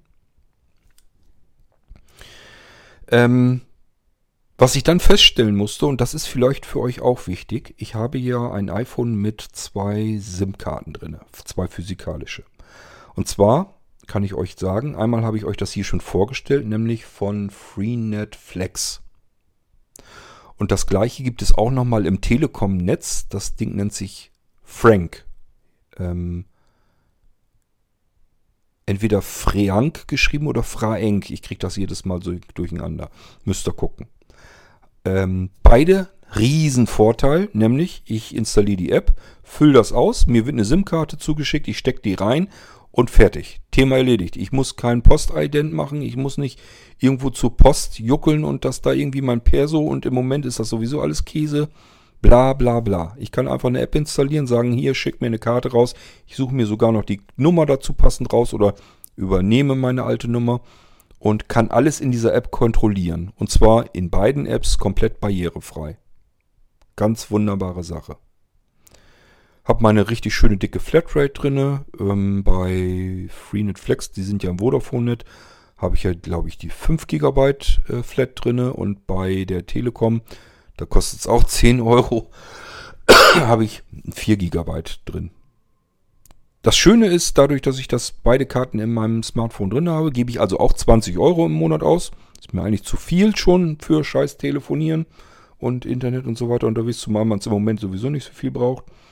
Aber mich hat das immer gestört, wenn man dann doch mal irgendwo war und dann kriegte man nicht so richtig Empfang. Wir hatten das in Emden immer, wo wir ganz oft sind, kann man fast kein mobiles Internet kriegen, jedenfalls nicht im Hotel. Und das Hotel WLAN ist noch eine, noch eine größere Katastrophe.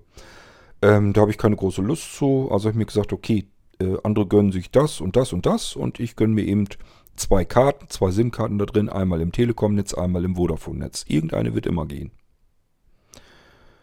Das Schöne ist, hier sind immer automatisch die ganzen Mehrwertdienste gesperrt. Und dazu gehört alles, was ihr in dem Moment an Hilfe anrufen wollt. Ich hatte natürlich die Nummer vom ADAC drinne, vom Notrufservice da, was weiß ich, was das da war, Pannendienst, blub, bla. Probiert. Entweder sind es diese Kurznummern, diese, was sind das, 22622 oder irgend so ein Scheiß ist das. Oder aber es ist eine 080er Nummer. Und überall wird dir dann gesagt, in dem Moment, wo du jetzt Hilfe rufen willst, wird dir überall am Telefon gesagt, dass Mehrwertdienste mit dieser Telefonkarte nicht gehen. Da seid ihr aber schon das erste Mal richtig angepisst, weil ihr noch nicht mal Hilfe holen könnt. Sitzt da jetzt im Auto, wollt eigentlich nur ganz schnell eben zusehen, dass ihr das hinter euch bringt, damit ihr euch hinter die Leitplanke retten könnt. Und sitzt da in diesem Telefon und alles, was ihr hinkriegt, ist nämlich gar nichts, nur dass euer Telefon euch dauernd sagt, dass ihr jetzt nicht Hilfe holen könnt. Große Klasse. Wie haben wir es denn dann gemacht? Ich bin irgendwann ausgestiegen, habe zu Anja gesagt, ich sage, das hat so keinen Zweck Ich sage, das, das nützt nichts. Wir könnten jetzt höchstens irgendwo in der normalen ADAC-Zentrale anrufen und hoffen, dass sie uns da irgendwie verbinden. Das dauert jetzt alles zu lange. Ich kann da jetzt nicht eine halbe Stunde im Auto sitzen und gucken, wie ich da jetzt um Hilfe kriege. Ich sage, sind, hast du irgendwo eine Säule hier gesehen? Ja, da drüben ist eine. Ich sage, dann lass uns die mal benutzen. Diese Notrufsäulen, die an der Autobahn entlang führen. Vielleicht für die Blinden unter euch interessant. Ihr wisst es vielleicht gar nicht, dass es die gibt und zwar immer noch gibt. Die sind alle paar hundert Meter, es ist eine Notrufsäule an der Autobahnseite.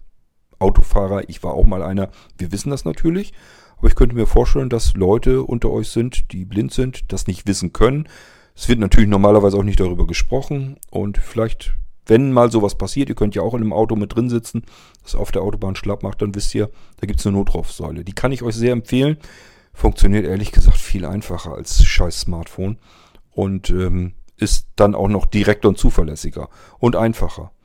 Bei der Notrufsäule ist es so, ihr macht die Klappe hoch und dann sind da zwei Knöpfe. Einmal ist ein Schraubenschlüssel, habe ich mir von Anja sagen lassen, drauf gedruckt. Also Werkstatt, Panne. Und das zweite ist ein Rotkreuz. Also quasi, wenn jetzt irgendwie einer in Gefahr, in Lebensgefahr oder äh, gesundheitlicher Gefahr ist. Das eine, damit holt man sich eben den Notruf ran, 112 oder 110 wird das wahrscheinlich sein. Und das andere ist eben, dass ihr mit einem Pannendienst verbunden wird, werdet. Das ist von der Autobahn aus ein Pannendienst, das heißt, die sagen eigentlich im Prinzip nur beim ADAC Bescheid oder bei der Versicherung. Und jetzt kommt das was, also erstmal viel einfacher. Klappe hoch und das und Knopf gedrückt, je nachdem, was ihr habt. Ob da Personenschäden mit bei sind oder nur, dass ihr liegen geblieben seid. Jeweils den Knopf drücken. Zack, das Ding geht los. Und ja, auch das kann man nicht gut verstehen, weil eben ständig LKWs und Autos an euch vorbeirauschen. Aber ihr seid jetzt auf der anderen Seite der Leitplanke. Das heißt, ihr seid jetzt schon mal in Sicherheit. Könnt in Ruhe telefonieren. Und es geht, man kann sein Gegenüber hören. Es geht nicht gut, aber man, es geht. Ähm, und die haben eure Daten da. In dem Moment, wenn ihr, das haben wir jedenfalls so gehabt, wo man äh, das Kennzeichen durchgibt vom Auto, mit dem man liegen geblieben ist, können die euch sogar sagen, was sie jetzt als nächstes tun können. Bei uns in unserem Fall hat sie uns zum Beispiel gesagt, sie sind ADAC-Mitglied und sie haben einen Autoschutzbrief von ihrer VGH-Versicherung. Ähm, wem soll ich denn jetzt Bescheid sagen, dass der sie abholt? Und dann wir erstmal ganz perplex, was ist denn jetzt besser, was geht schneller? Ähm, ja, das spielt alles keine Rolle. Wir haben uns dann für ähm, den Autoschutzbrief entschieden, das heißt VGH. Und sagt, sie ist alles klar, ich gebe das jetzt so weiter und dann ähm, meldet sich da jemand bei Ihnen auf dem Smartphone am besten. Und ansonsten kommen die halt auch her und, und schleppen uns dann ab. Dann hat es allerdings eine ganze lange Weile gedauert. Und zwar, was da gedauert hat, die Frau von der Autobahnmeisterei, nämlich, ich habe keine Ahnung, wer das dann ist, hat sicherlich den Fall gleich weitergegeben. Da gehe ich mal ganz stark von aus. Die wird nicht getrödelt haben. Aber bei der VGH in der Zentrale ist dann natürlich eine Sachbearbeiterin. Die muss erst mal gucken, was kommt da für Sachen rein und die muss sozusagen dann irgendwas, keine Ahnung, irgendein Computerprogramm wieder ausfüllen, irgendwelche Daten ausfüllen. Die hat uns dann auch angerufen und ähm, sich dann, e, wollte sich dann eben auch drum kümmern. Und das hat dann auch nochmal eine ganze Weile gedauert. Und dann ähm, haben zwei gleichzeitig angerufen, nämlich einmal der Pannendienst selbst und einmal nochmal die Frau von der VGH irgendwie. Die Frau von der VGH hat gesagt, sie hat das jetzt weitergegeben, es müsste dann in einer Viertelstunde jemand vorbeikommen. Und der Pannendienst hatte angerufen, ich bin gleich bei euch. Äh, der Pannendienst hat uns gesagt, bei denen verging überhaupt keine Minute. Der Witz war, die waren im Prinzip ein Stückchen weiter vor der Autobahn. Das heißt, äh, der hatte vielleicht fünf Minuten Weg zu uns, noch nicht mal. Das heißt, der wurde ganz zum Schluss, wurde der irgendwann mal dann kontaktiert, dass wir da stehen und der ist sofort losgefahren. Der hat gesagt, ich bin gerade vor fünf Minuten, haben wir die Meldung reingekriegt, ich bin losgefahren, jetzt bin ich hier. Alles davor liegt alles daran, weil da irgendeine Troller da äh, in der Zentrale so lange braucht, bis sie den Kram da irgendwie abarbeitet. Wir haben insgesamt, glaube ich, über eine Stunde, anderthalb Stunden, nee, anderthalb werden es bestimmt nicht, oder? Na, mit Abschleppen zusammen, also bis er die Kiste auf dem äh, LKW hat und so, das kann schon sein. Also es war deutlich über eine Stunde, 1,20 oder sowas. Ich weiß es nicht mehr genau. Jedenfalls zu lange. Ihr müsst euch vorstellen, das War im März, es war noch recht kalt. Zum Glück hat es nicht geregnet, dann hätte ich noch mehr die äh, Schnauze voll gehabt. So ging es eigentlich. Und das Schöne war auch, wir haben eben beide da zusammengestanden. Das ist auch nochmal ein Unterschied, ob ich da jetzt alles alleine machen muss. Wenn ich stell mal vor, wenn Anja jetzt noch eben alleine losgefahren wäre, dann hätte sie ja ganz allein auf der scheiß Autobahn gestanden. Ähm, wenn man zusammen ist, ist das alles gar nicht mehr ganz so schlimm. Da muss man bloß gucken, dass man die Knochen heil hält, dass man möglichst sich sicher verhält nichts leichtfertiges eingeht. Und das haben wir natürlich auch gemacht. So, der hat uns dann abgeschleppt und wir haben gesagt, ja, kann uns gleich, also im Prinzip Autobahnabfahrt wieder runter. Dann ist da nämlich auch der Mercedes-Händler und die Werkstatt, die uns eben auch schon vorher versorgt hatte. Mit der 4.500 Euro Rechnung kurz zuvor.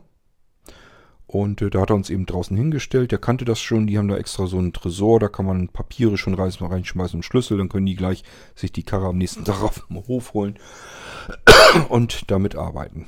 Dann habe ich nächsten Tag dann angerufen, was eben passiert ist. Ach ja, wir haben übrigens auch noch dort direkt bei Mercedes angerufen und gesagt, wir stehen keine 200 Meter von euch entfernt. Könnt ihr uns da irgendwie helfen?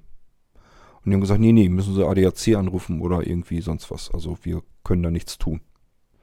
Was übrigens auch falsch ist, das haben wir nämlich hinterher von dem Abschleppdienst mitbekommen. Der hat nämlich gesagt, komisch, wir arbeiten mit denen auch immer zusammen. Also die rufen uns normalerweise jeden Tag einmal an, dass wir irgendwas von A nach B schleppen sollen. Das hätten die jetzt also genauso gut tun können. Man kann nur rätseln, vielleicht wollten die schon Feierabend machen. Das war, ging nämlich auf Feierabend zu, dass sie keinen Bock mehr hatten. Auch das merke ich mir sowas. Das kam schon mal auf meinem Minuspunktekonto noch oben drauf. Ähm, bis dahin dachten wir aber noch immer, das kann ja nichts Schlimmes sein, weil war ja gerade in der Werkstatt, viel Geld reingegangen, muss ja irgendwie elektrisch irgendwas passiert sein, dass er da nicht mehr anspringt. Und das hatte der Abschlepp-Mensch da auch schon gesagt. Der versucht natürlich, so ein typischer, auch ADAC und so machen die mit und der kennt sich natürlich aus. Als er uns dann abgestellt hat vor Mercedes, sagte ich hole nochmal eben mein äh, Starter-Kit raus. Äh, mal gucken, ob wir nicht doch noch irgendwie die Kiste zum Laufen kriegen. Das scheint mir doch sehr ein elektrischer Fall zu sein. Ähm, sein Starter-Dingsbums war nach dem Anschmeißversuch sofort von 100% auf 0. Das hat er so überhaupt noch nie gesehen und erlebt. Ja, im Nachhinein weiß ich, woran es lag, aber gut, das kann ich dir gleich noch erzählen. Jedenfalls konnte er uns in dem Moment jetzt nicht mehr weiterhelfen, hat uns aber auch noch Mut gemacht, sagt, das kann eigentlich nur was Elektrisches sein. Das ist nichts, nichts Schlimmes. Also bis dahin scheiß Tag gehabt, aber muss man halt in Ordnung bringen und dann fahren wir eben wieder weiter mit dem Auto. Ähm, am Nachmittag oder am Tag drauf, das kann ich euch jetzt rückblickend nicht mehr genau sagen, kam dann Rückruf, ähm, dass dieser Motor einen kompletten fatalen Schaden hat. hat. Sich so ausgedrückt gesagt, und dann habe ich natürlich gesagt, was ist denn damit und wie teuer wird das werden? Weil ich das natürlich wissen wollte, wie viel Geld weil Motorschaden klingt für mich erstmal ganz schlimm und ist es auch. Und ähm, der Werkstattknecht hatte dann eben gesagt, ähm, also der Motor dreht nicht mehr und wenn man das jetzt genau rausfinden will, was damit ist, müssen die den kompletten Motor auseinanderrupfen. Da ist man den ganzen Tag mit beschäftigt. Das wird zwischen 500 und 1000 Euro, wahrscheinlich eher Richtung 1000 Euro kosten. Und zwar nicht, dass der Motor repariert ist, sondern nur reinzugucken, um uns sagen zu können, was kaputt ist und wie teuer das werden wird. Also nochmal 1000 Euro reinstecken, um zu wissen, wie viel Geld man reinstecken muss. Und ab da haben wir dann natürlich auch dicht gemacht. Da haben wir gesagt, okay, jetzt ist Schluss, jetzt ist Feierabend. Ähm, das heißt, ab dem Moment war mir eigentlich klar, dieses Auto war jetzt ein Auto. Für uns jedenfalls. Kann sich ein anderer wieder fertig machen. Für uns war es das an der Stelle. Ähm, Jetzt will ich euch mal so einen Verdacht äußern. Ich kann hier ja und will hier auch bewusst keine Namen und nichts nennen. Aber nach meinem Dafürhalten, wenn ich ein Auto habe, was jahrelang wunderbar fährt, ohne jede Zicke, ohne jedes Problem, ohne jedes Geräusch oder sonst irgendetwas. Ich bringe es wegen ein bisschen Ölgetröpfel in die Werkstatt und die Werkstatt baut mir da im Prinzip den halben Motor aus und wieder ein. Neu. Neue Teile für 4.500 Euro und keine Ahnung, vielleicht 100 oder Also 200 Kilometer werden es, glaube ich, nicht gewesen sein. Später ist dieser komplette Motor im Arsch. Dann bringe ich das natürlich gedanklich so ein bisschen in Zusammenhang. Das heißt, wir sind uns, ich will nicht sagen sicher, aber wir denken schon, da ist was beim Ein- und Umbau passiert. Wir haben uns natürlich dann sachkundig gemacht, überall äh, rumgefragt und so. Und das kann, da kann man auch Sachen falsch machen. Es gibt in der Ölwanne beispielsweise so eine Nase, die sehr leicht abbrechen kann beim Einbau. Und wenn man, wenn die abbricht, dann ist, schleudert die halt im Motorraum rum. Und das kann zum Beispiel schon so ein Auslöser sein. Muss also nur irgendeiner, dass die gesagt haben, das ist ein altes Auto, da kann auch mal der Azubi die, die Ölwanne unten austauschen. Und dann hat er da irgendwie, ist er gegen diese Nase irgendwie falsch schräg schief reingesetzt oder so, ist die Nase abgebrochen und lag die da drinne und schon ist passiert. Sowas könnte es zum Beispiel gewesen sein. Das sind aber alles Dinge, die kann man absolut nicht nachweisen. Wie will man das dann irgendjemandem beweisen? Auch da haben wir uns natürlich dann erstmal jemand gesucht, der hat gesagt, ja, ihr könnt den hierher bringen und wir können den auch auseinandernehmen. Da kann auch ein Sachverständiger dran. Und der wird dann auch sagen, woran es lag. Der wird den Fehler finden, was passiert ist ursächlich. Aber das gleiche kann Mercedes auch tun. Also der, die Werkstatt sozusagen, wo wir waren. Auch die können sich einen Sachverständigen nehmen, der wird dann andersherum aussagen, sehr wahrscheinlich. Und dann hat man erstmal nur eine Aussage gegen eine Aussage. Und das geht dann immer weiter hin und her. Will man sich das antun? Ich weiß es nicht. Ich bin sonst gerne bereit zu kämpfen, wenn ich unfair behandelt werde. Ich kann das nicht leiden. Ich bin immer der Meinung, wenn man Scheiße baut, muss man dafür auch gerade stehen. Und wenn das jemand nicht aus, äh, einsieht und ich habe gute Chancen, dass ich sagen kann, du hast aber da Scheiße gebaut, es kann nicht anders sein, äh, dann gehe ich auch dagegen an. Das ist kein Problem, das habe ich schon zwei, dreimal gemacht und bin da natürlich auch ganz klar mit durchgekommen. Das heißt, ich überlege mir erst, welche Chancen habe ich. Und hier habe ich mir gesagt, hier habe ich keine guten Chancen. Deswegen haben wir hier nichts weiter gemacht und haben das einfach die dicke, fette Kröte runtergeschluckt und gesagt, ja, Geld verbrannt, mal eben ein paar tausend Euro weggeschmissen und ähm, Auto kaputt. Ist jetzt mal so. Wir haben dann das kaputte Auto dort wieder abgeholt und dann hier bei einem Freund, ähm, der hatte da Platz und der wollte sich dann auch um den Verkauf kümmern. Ich hatte da keine Lust zu. Ich habe gesagt, wie soll ich das machen, wenn die Leute hier, die meistens sind es ja irgendwelche Ausländer, die nichts anderes machen, als was letzter Preis sagen und dann die ganze Zeit da am Auto rumfuchteln. Und ich kann die nicht beobachten, ich sehe nicht, was sie da machen. Da hatte ich absolut keinen Nerv zu. Zum Glück, Kumpel hat gesagt, lass mal, ich mach schon. Und äh, dann haben wir es eben bei eBay Kleinanzeigen reingesetzt. Und es haben sich natürlich auch Leute immer wieder gemeldet. Die wollten aber alle natürlich kein Geld ausgeben. Und äh, mir war einfach klar, das Auto ist bis auf den Motor komplett super in Schuss. Und ich kenne die Ersatzteilpreise. Das heißt, wenn man sich da die, keine Ahnung, diese Bi-Xenon Kurvenscheinwerfer ausbaut und bei eBay vertickt, hat man schon Tausender drinne. Wenn ich die Standheizung ausbaue und verkaufe die bei eBay, dann habe ich schon einen Tausender drinne. Und genauso geht das mit anderen Teilen so weiter. Das ist einfach so. Wenn ich hinten die Rückklappe ausbaue oder die Türen mitsamt der Elektronik, das alles kostet einen Haufen Geld. So, das heißt, wenn ich den, wenn ich den nicht mal ganz ausschlachte, sondern nur ein paar Teile, wo ich gut rankomme und den Rest verkaufe ich als Metallblock, dann habe ich einfach schon ein paar Tausender gemacht. Nicht viel, ich rede hier von, keine Ahnung, 2, 3, 4.000 Euro. So, und ich sehe natürlich nie ein, dass ich den jetzt für 1000 Euro irgendwo verticke. Ich wusste einfach, der muss mehr bringen. Wenn ich das hier jetzt hätte machen können, dann hätte ich gesagt, ich lasse den hier so lange bei mir stehen und warte jetzt so lange, bis derjenige kommt, der sagt, genau den habe ich gesucht. Dann hätte ich nämlich noch mehr Geld bekommen. Wir haben 2000 Euro für die Kiste gekriegt, kann ich euch so auch sagen. Und das war dann auch okay so. Wir hatten natürlich erst gehofft, dass wir ein bisschen mehr kriegen, denn, nicht vergessen, da sind Neuteile für 4.500 Euro drin.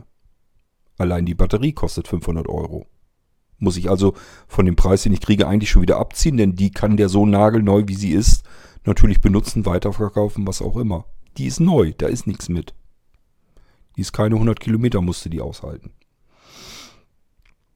Ähm, gut, der war dann zum Glück irgendwann dann auch mal weg. Nachdem wir also immer mit dem Preis wieder ein Stückchen runtergegangen sind, aber das war mir von vornherein klar. Ich, für mich war bloß interessant, wo landen wir da irgendwo. Und wir hatten zwischendurch auch welche, die dann gesagt haben, nö, 1000 Euro, mehr kriegst du von mir nicht. Und habe ich gesagt, ja, ist in Ordnung, aber nicht, nicht bei mir.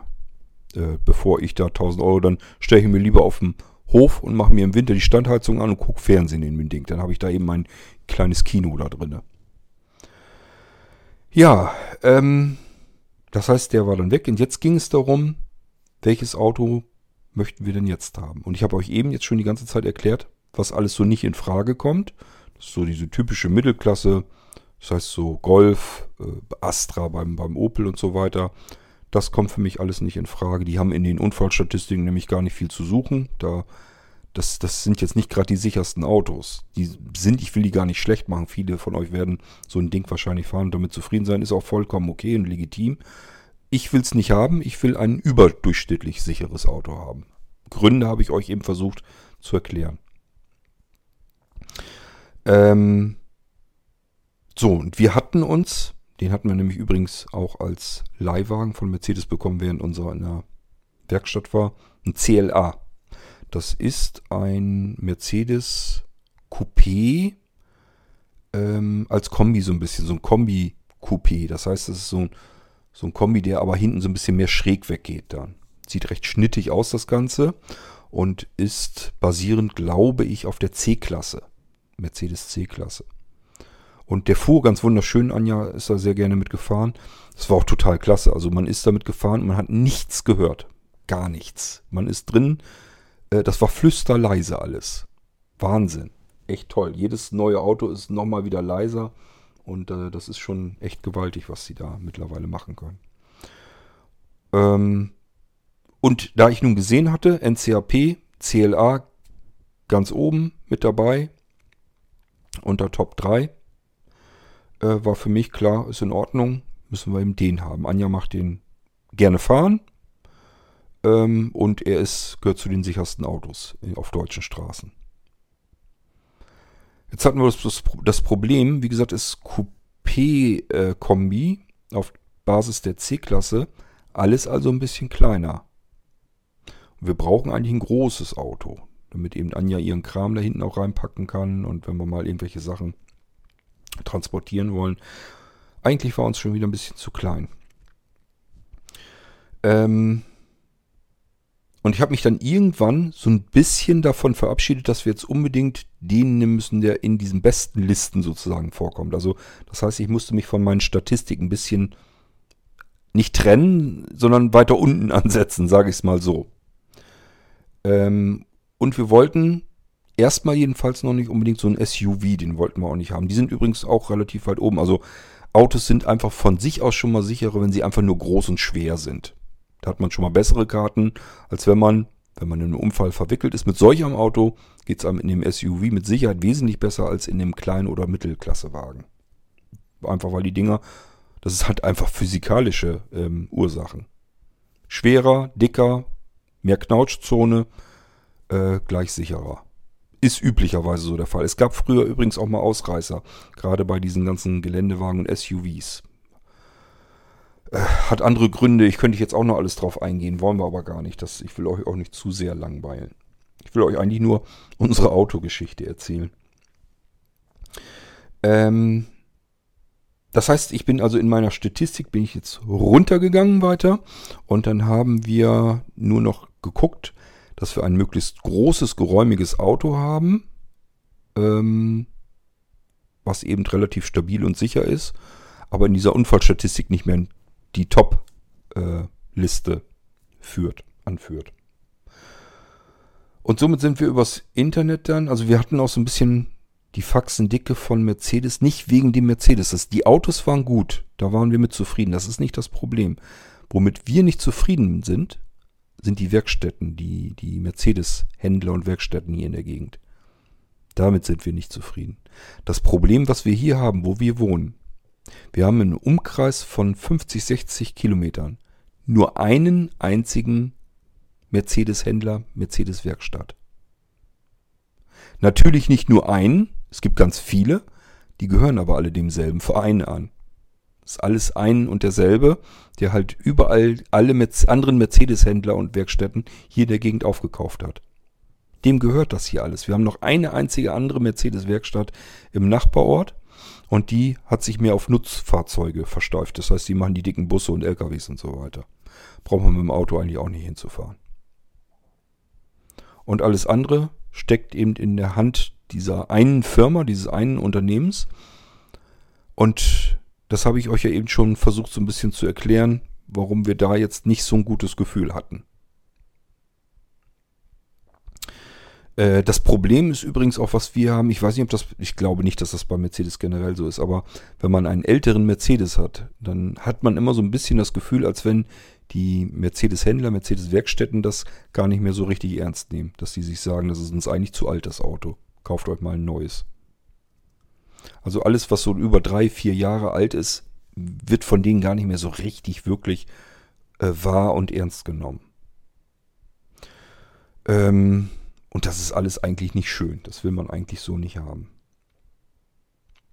So, und wir hatten einfach auch mal das Bedürfnis, einfach auch mal wieder ein anderes Auto auszuprobieren. Wir sind jetzt drei Mercedes E-Klassen hintereinander weggefahren. Wir möchten auch mal einfach was anderes haben. Der CLA wäre es sonst normalerweise gewesen, waren wir auch immer wieder vor, haben uns die so ein bisschen angeguckt und dann wieder überlegt und die wären in der Preisklasse richtig gewesen und alles wäre in Ordnung gewesen. Das heißt, wir haben in der Preisklasse, kann ich euch auch natürlich so erzählen, von ungefähr 15.000, 16.000, 17.000 Euro geguckt. Mehr Geld wollten wir auf keinen Fall ausgeben. Viel weniger, hat aber auch nicht so wahnsinnig viel Zeit. Dann hätten wir genau so eine alte Kiste gehabt, wie uns jetzt kaputt gegangen ist. Mm.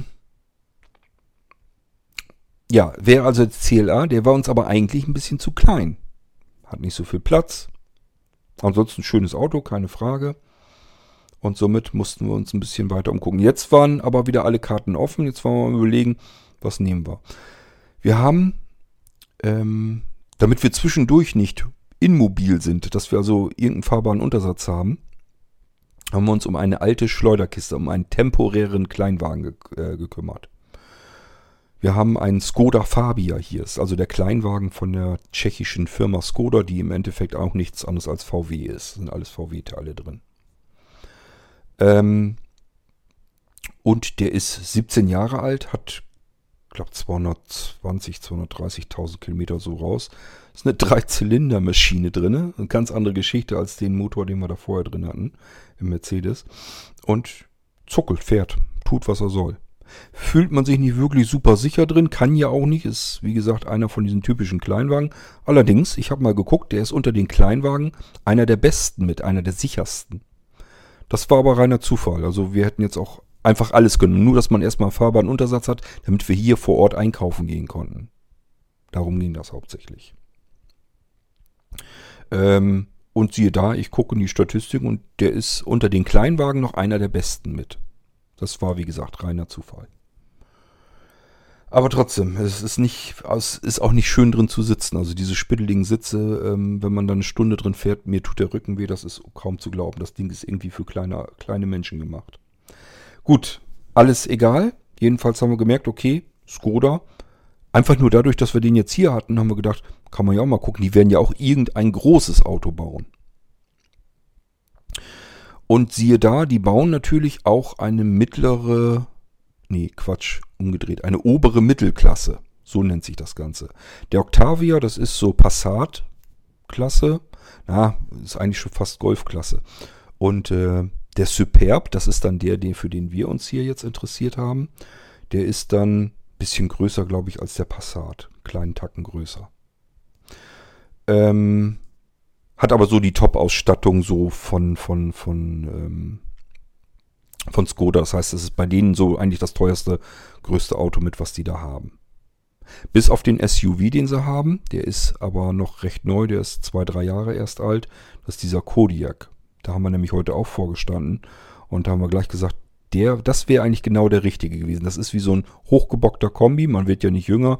Kann man auch noch schön bequem aussteigen. Und ansonsten ein riesengroßes Auto und sieht nicht so protzig, so, so, so, so unnütz Geländewagenmäßig aus. Also nicht wie so ein typischer SUV, sondern eher wie, wirklich wie so ein riesengroßer Kombi, nur eben in Hochform.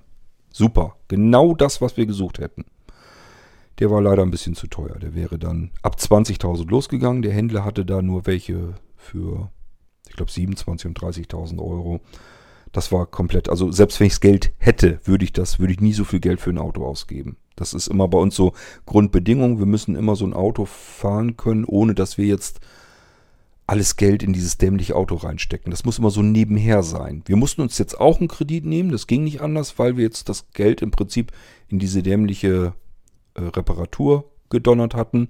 Und wir brauchten auch noch so ein bisschen Geld für eine andere Geschichte und äh, hatten auch noch andere Sachen. Und wir müssen auch noch Geld in Reserve halten, weil wir eine uralte Ölheizung unten im Keller stehen haben, wo wir auch nicht wissen, ob die jetzt demnächst irgendwann neu muss. Also konnten nicht alles Geld ins Auto stecken. Das heißt, auch wir mussten Kredit dafür aufnehmen. Ist aber ja nicht schlimm. Müssen viele andere Menschen auch machen.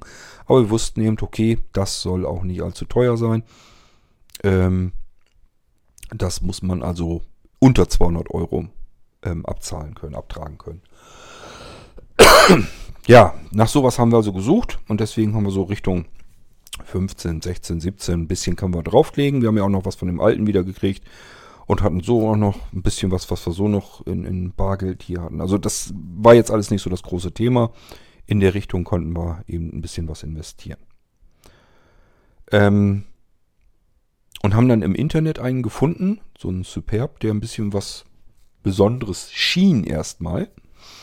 Ähm, der hatte auch wieder Vollausstattung, das interessierte uns aber gar nicht so weiter. Aber er hatte eben erstmal die Grundbedingungen, die wir hatten. Es sollte ein Automatikwagen sein, weil Anja mit ihrem Knie und dem Fuß nicht gut schalten kann. Das tut ihr eigentlich im Prinzip immer weh, wenn sie einen Schaltvorgang machen muss. Muss ja nicht sein. Ähm, also Automatik ist Bedingung. Diesel war Bedingung. Einfach damit er schön sparsam ist. Ähm, und ansonsten sind die alle gleich. Also Größe und so weiter ist ja alles das gleiche.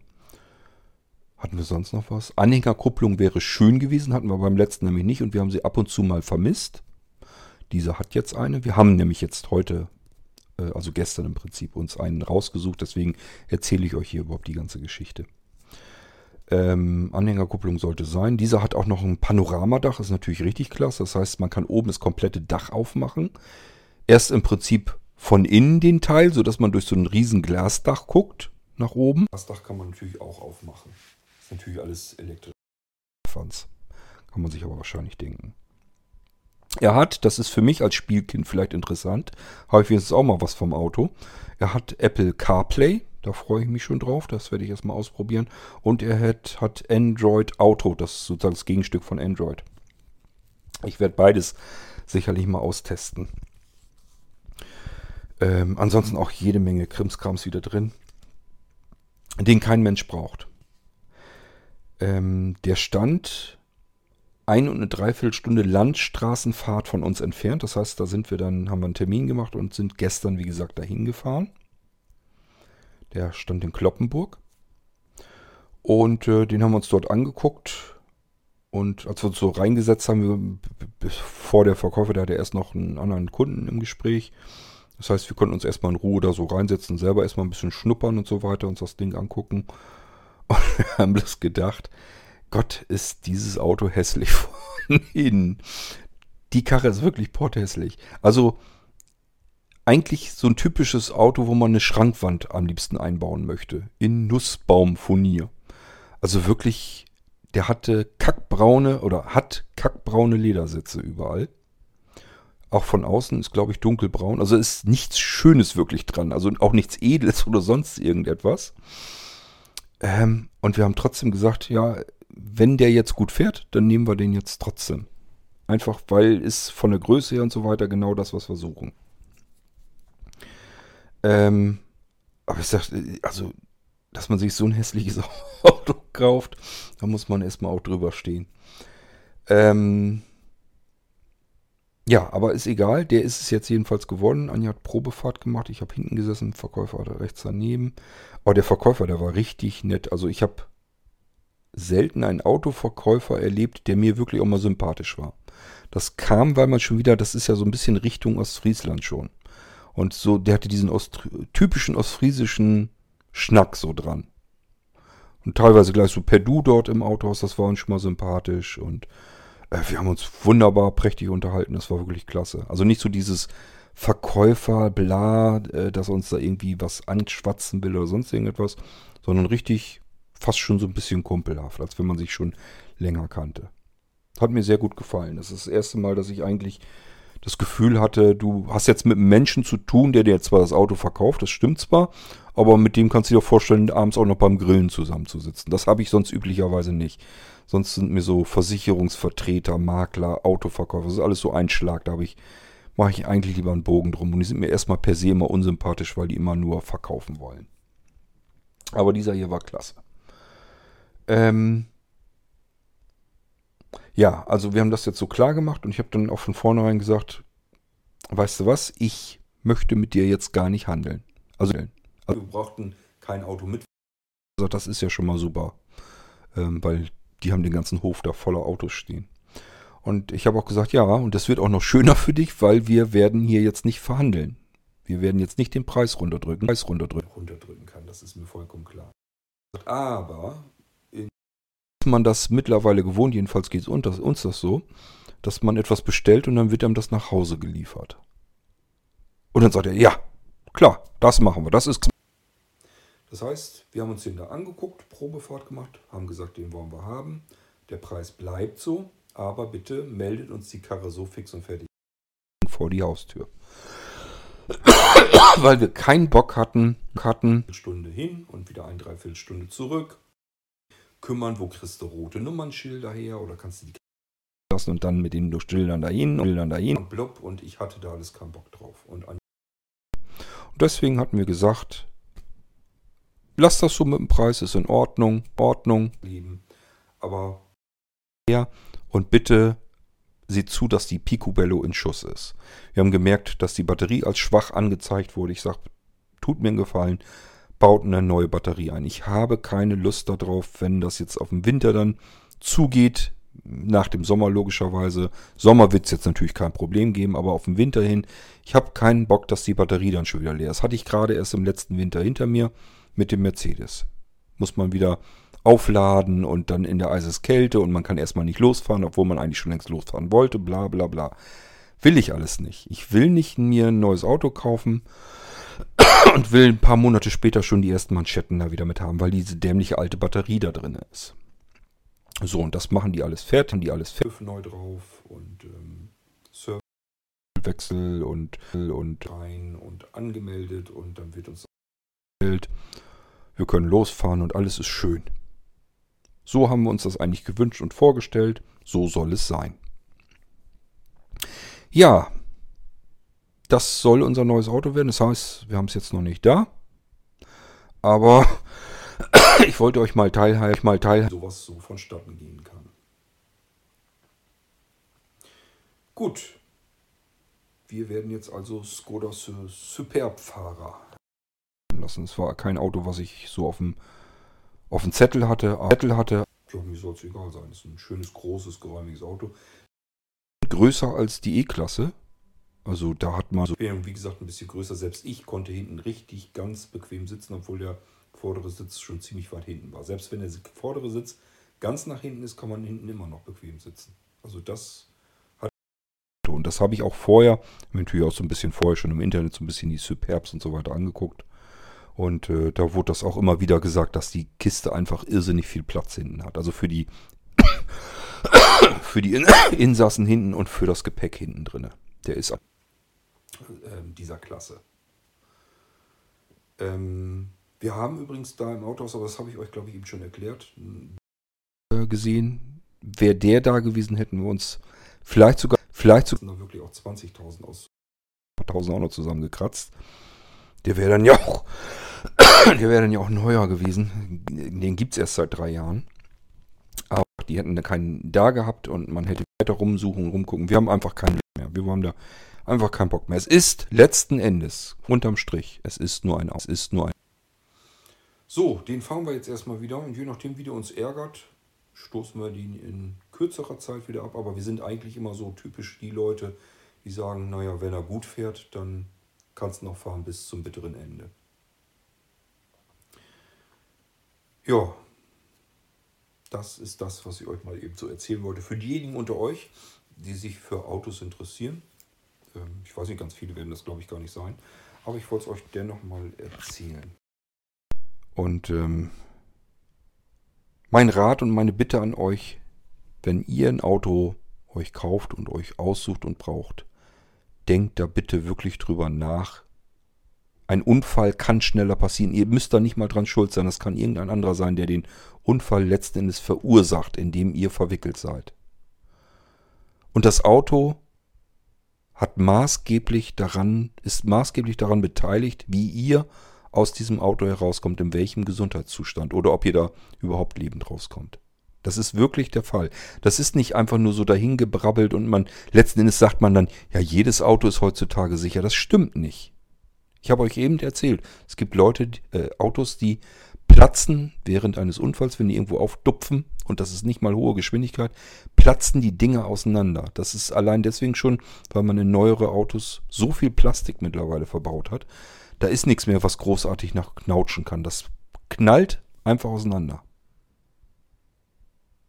Warum die Dinger überhaupt auf die Straßen dürfen, ich weiß es nicht. Furchtbar.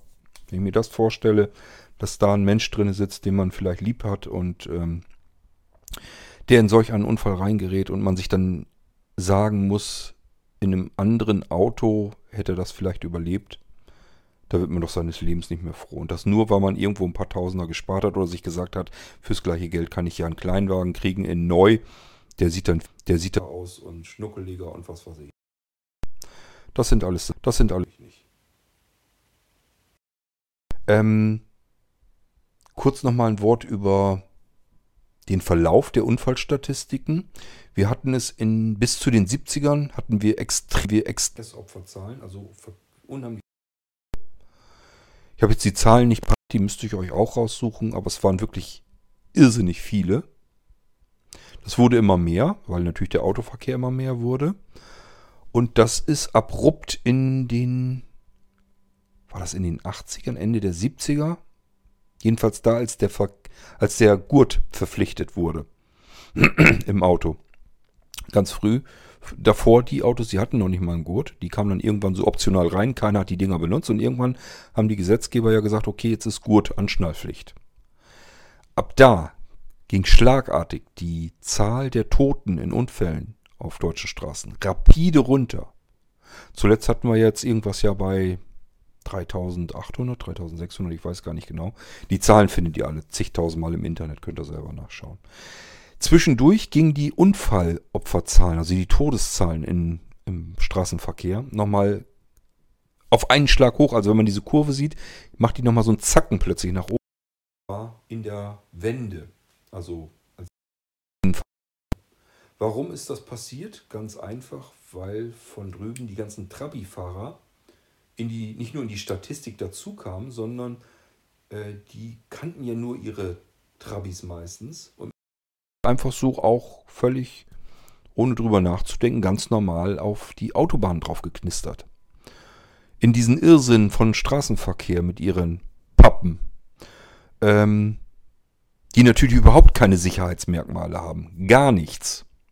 Das heißt, wenn diese Dinger in einen Unfall verwickelt waren, äh, dann kamen dabei auf Autobahnen natürlich immer die Toten aus diesen Trab, aus diesen Tra Und die haben diese Unfallstatistikzahlen plötzlich so in die Proben schießen lassen. Weil sie eben überhaupt keine Sicherheitsmöglichkeiten äh, hatten, großartig drin, keine sichere Sicherheitssysteme. Und dann kamen diese Dinger eben auf die deutschen Straßen und in die deutsche Statistik, also in die westdeutsche Statistik mit rein und haben diese Statistik wieder nach oben getrieben. Und zudem haben die Fahrer sich eben unvernünftig verhalten. Und mit diesen Dingern sind sie halt überall lang gefahren, wo alle anderen mit ihrem Auto auch lang fahren. Und haben nicht darüber nachgedacht, dass es vielleicht kein Auto ist, was man mit 120 durch die Autobahn treiben sollte. Ja, und wenn dann was passierte, ging das eigentlich nie gut aus, konnte auch nicht. Das ist also, da hat man überhaupt keine Leben, Überlebenschance drin in so einem Ding. Ja, das war so, dass das so, dass das sind ja diese Trabis irgendwie plötzlich da. Es ging diese Kurve also wieder rapide nach unten und zum Schluss waren das ja diese 3638, ich weiß es nicht mehr genau, ich glaube 3800 Tote. Äh, letztes oder vorletztes, ich glaube vorletztes Jahr, ne? Ähm, und das ist schon ein sehr guter Wert. Also wenn man bedenkt, es passieren eigentlich tagtäglich Autounfälle. Übrigens auch da was, das merkt man als normaler Mensch nicht. Da wird nicht drüber. Es wird noch nicht mal jeder Unfall in, in, in der Zeitung aufgeführt, großartig. Also da draußen passieren Tag für Tag Unfälle. Es passieren auch tagtäglich Auffahrunfälle auf Autobahnen. Also wo dieser berühmte LKW hinten in den Stau oder so reinknistert. Das ist beinahe täglich, dass das passiert. Jetzt überlegt mal, wie oft ihr davon was mitbekommt. In den Medien. Also das findet quasi gar nicht mehr statt in unseren Köpfen. Wir sind alle so mittlerweile mit Angst vor Corona beschäftigt, dass wir alle wahrscheinlicheren, ich will das jetzt nicht wahrscheinlicher nehmen, also nicht die Verkehrstoten sind wahrscheinlich als Corona, das wissen wir auch alle, dass das mit den Statistiken äh, so nicht, äh, nicht übereinstimmen würde.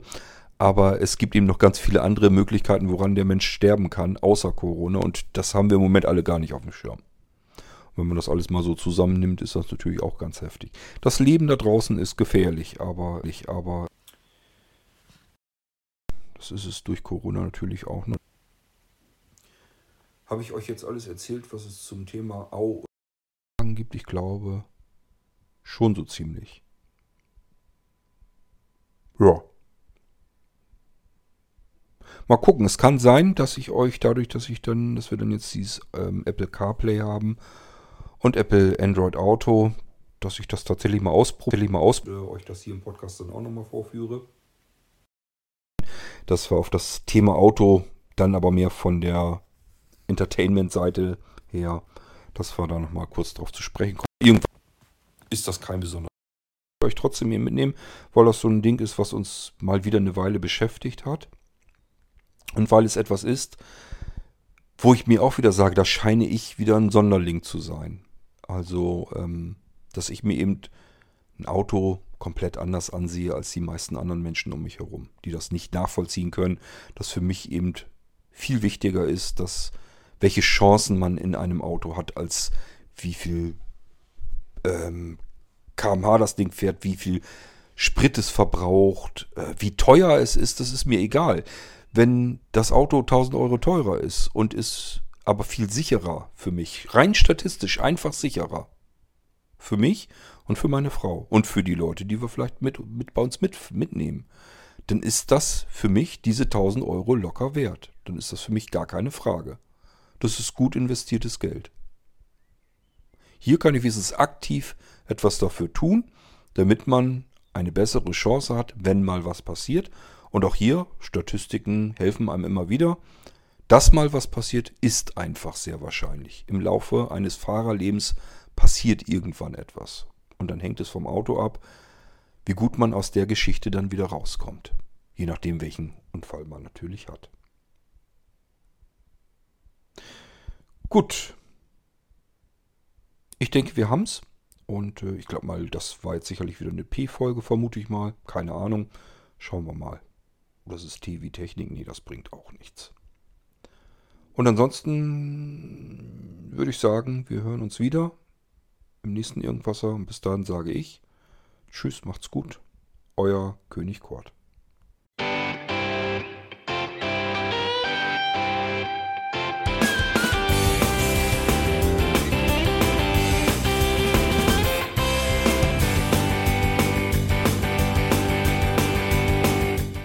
Das war Irgendwasser von Blinzeln. Wenn du uns kontaktieren möchtest, dann kannst du das gerne tun per E-Mail an podcast.blinzeln.org oder über unser Kontaktformular www.blinzeln.org. Blinzeln schreibt man in unserem Fall immer mit einem D in der Mitte. Wenn du möchtest, kannst du uns sehr gerne auch einen Audiobeitrag auf unseren Podcast Anrufbeantworter sprechen. Der hat in Deutschland die Telefonnummer 05165 439 461. Und wenn du uns aus dem Ausland anrufen möchtest, dann ersetze einfach die erste 0 gegen die 0049 für Deutschland. Wir bedanken uns für dein Interesse und freuen uns schon darauf, wenn du auch beim nächsten Mal wieder mit dabei bist.